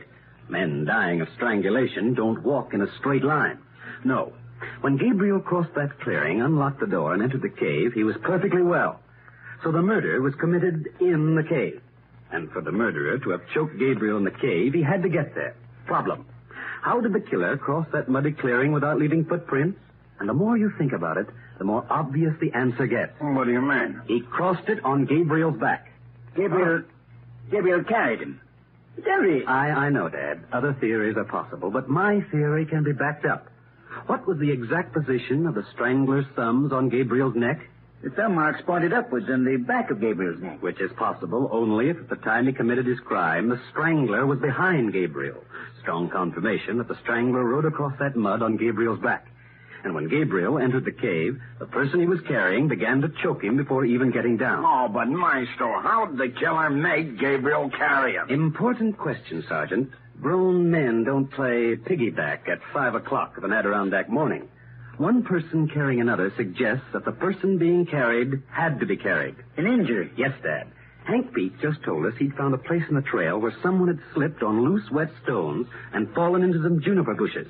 Hank opined it was Gabriel, because he thought Gabriel was alone.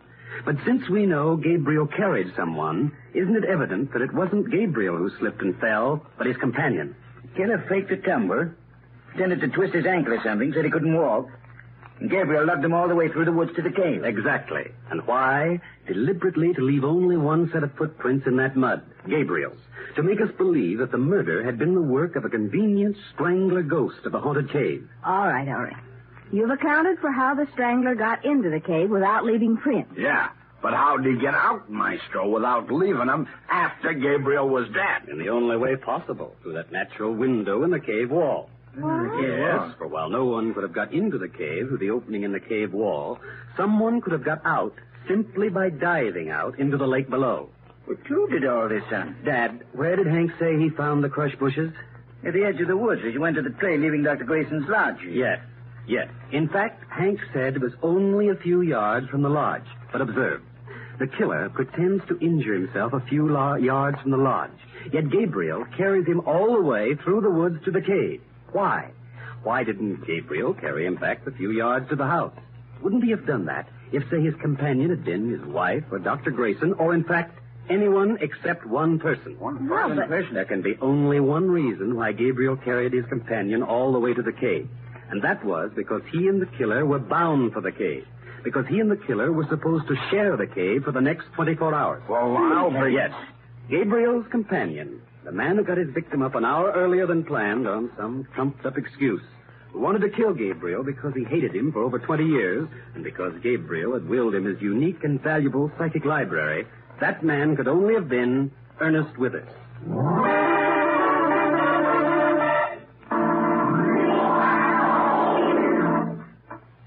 And there you have the solution to the mystery.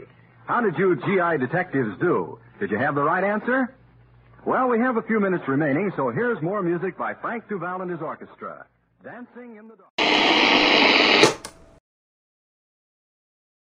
Save big on brunch for mom, all in the Kroger app. Get half gallons of delicious Kroger milk for 129 each, then get flavorful Tyson natural boneless chicken breasts for 249 a pound, all with your card and a digital coupon. Shop these deals at your local Kroger today or tap the screen now to download the Kroger app to save big today. Kroger, fresh for everyone. Prices and product availability subject to change. Restrictions apply. See site for details.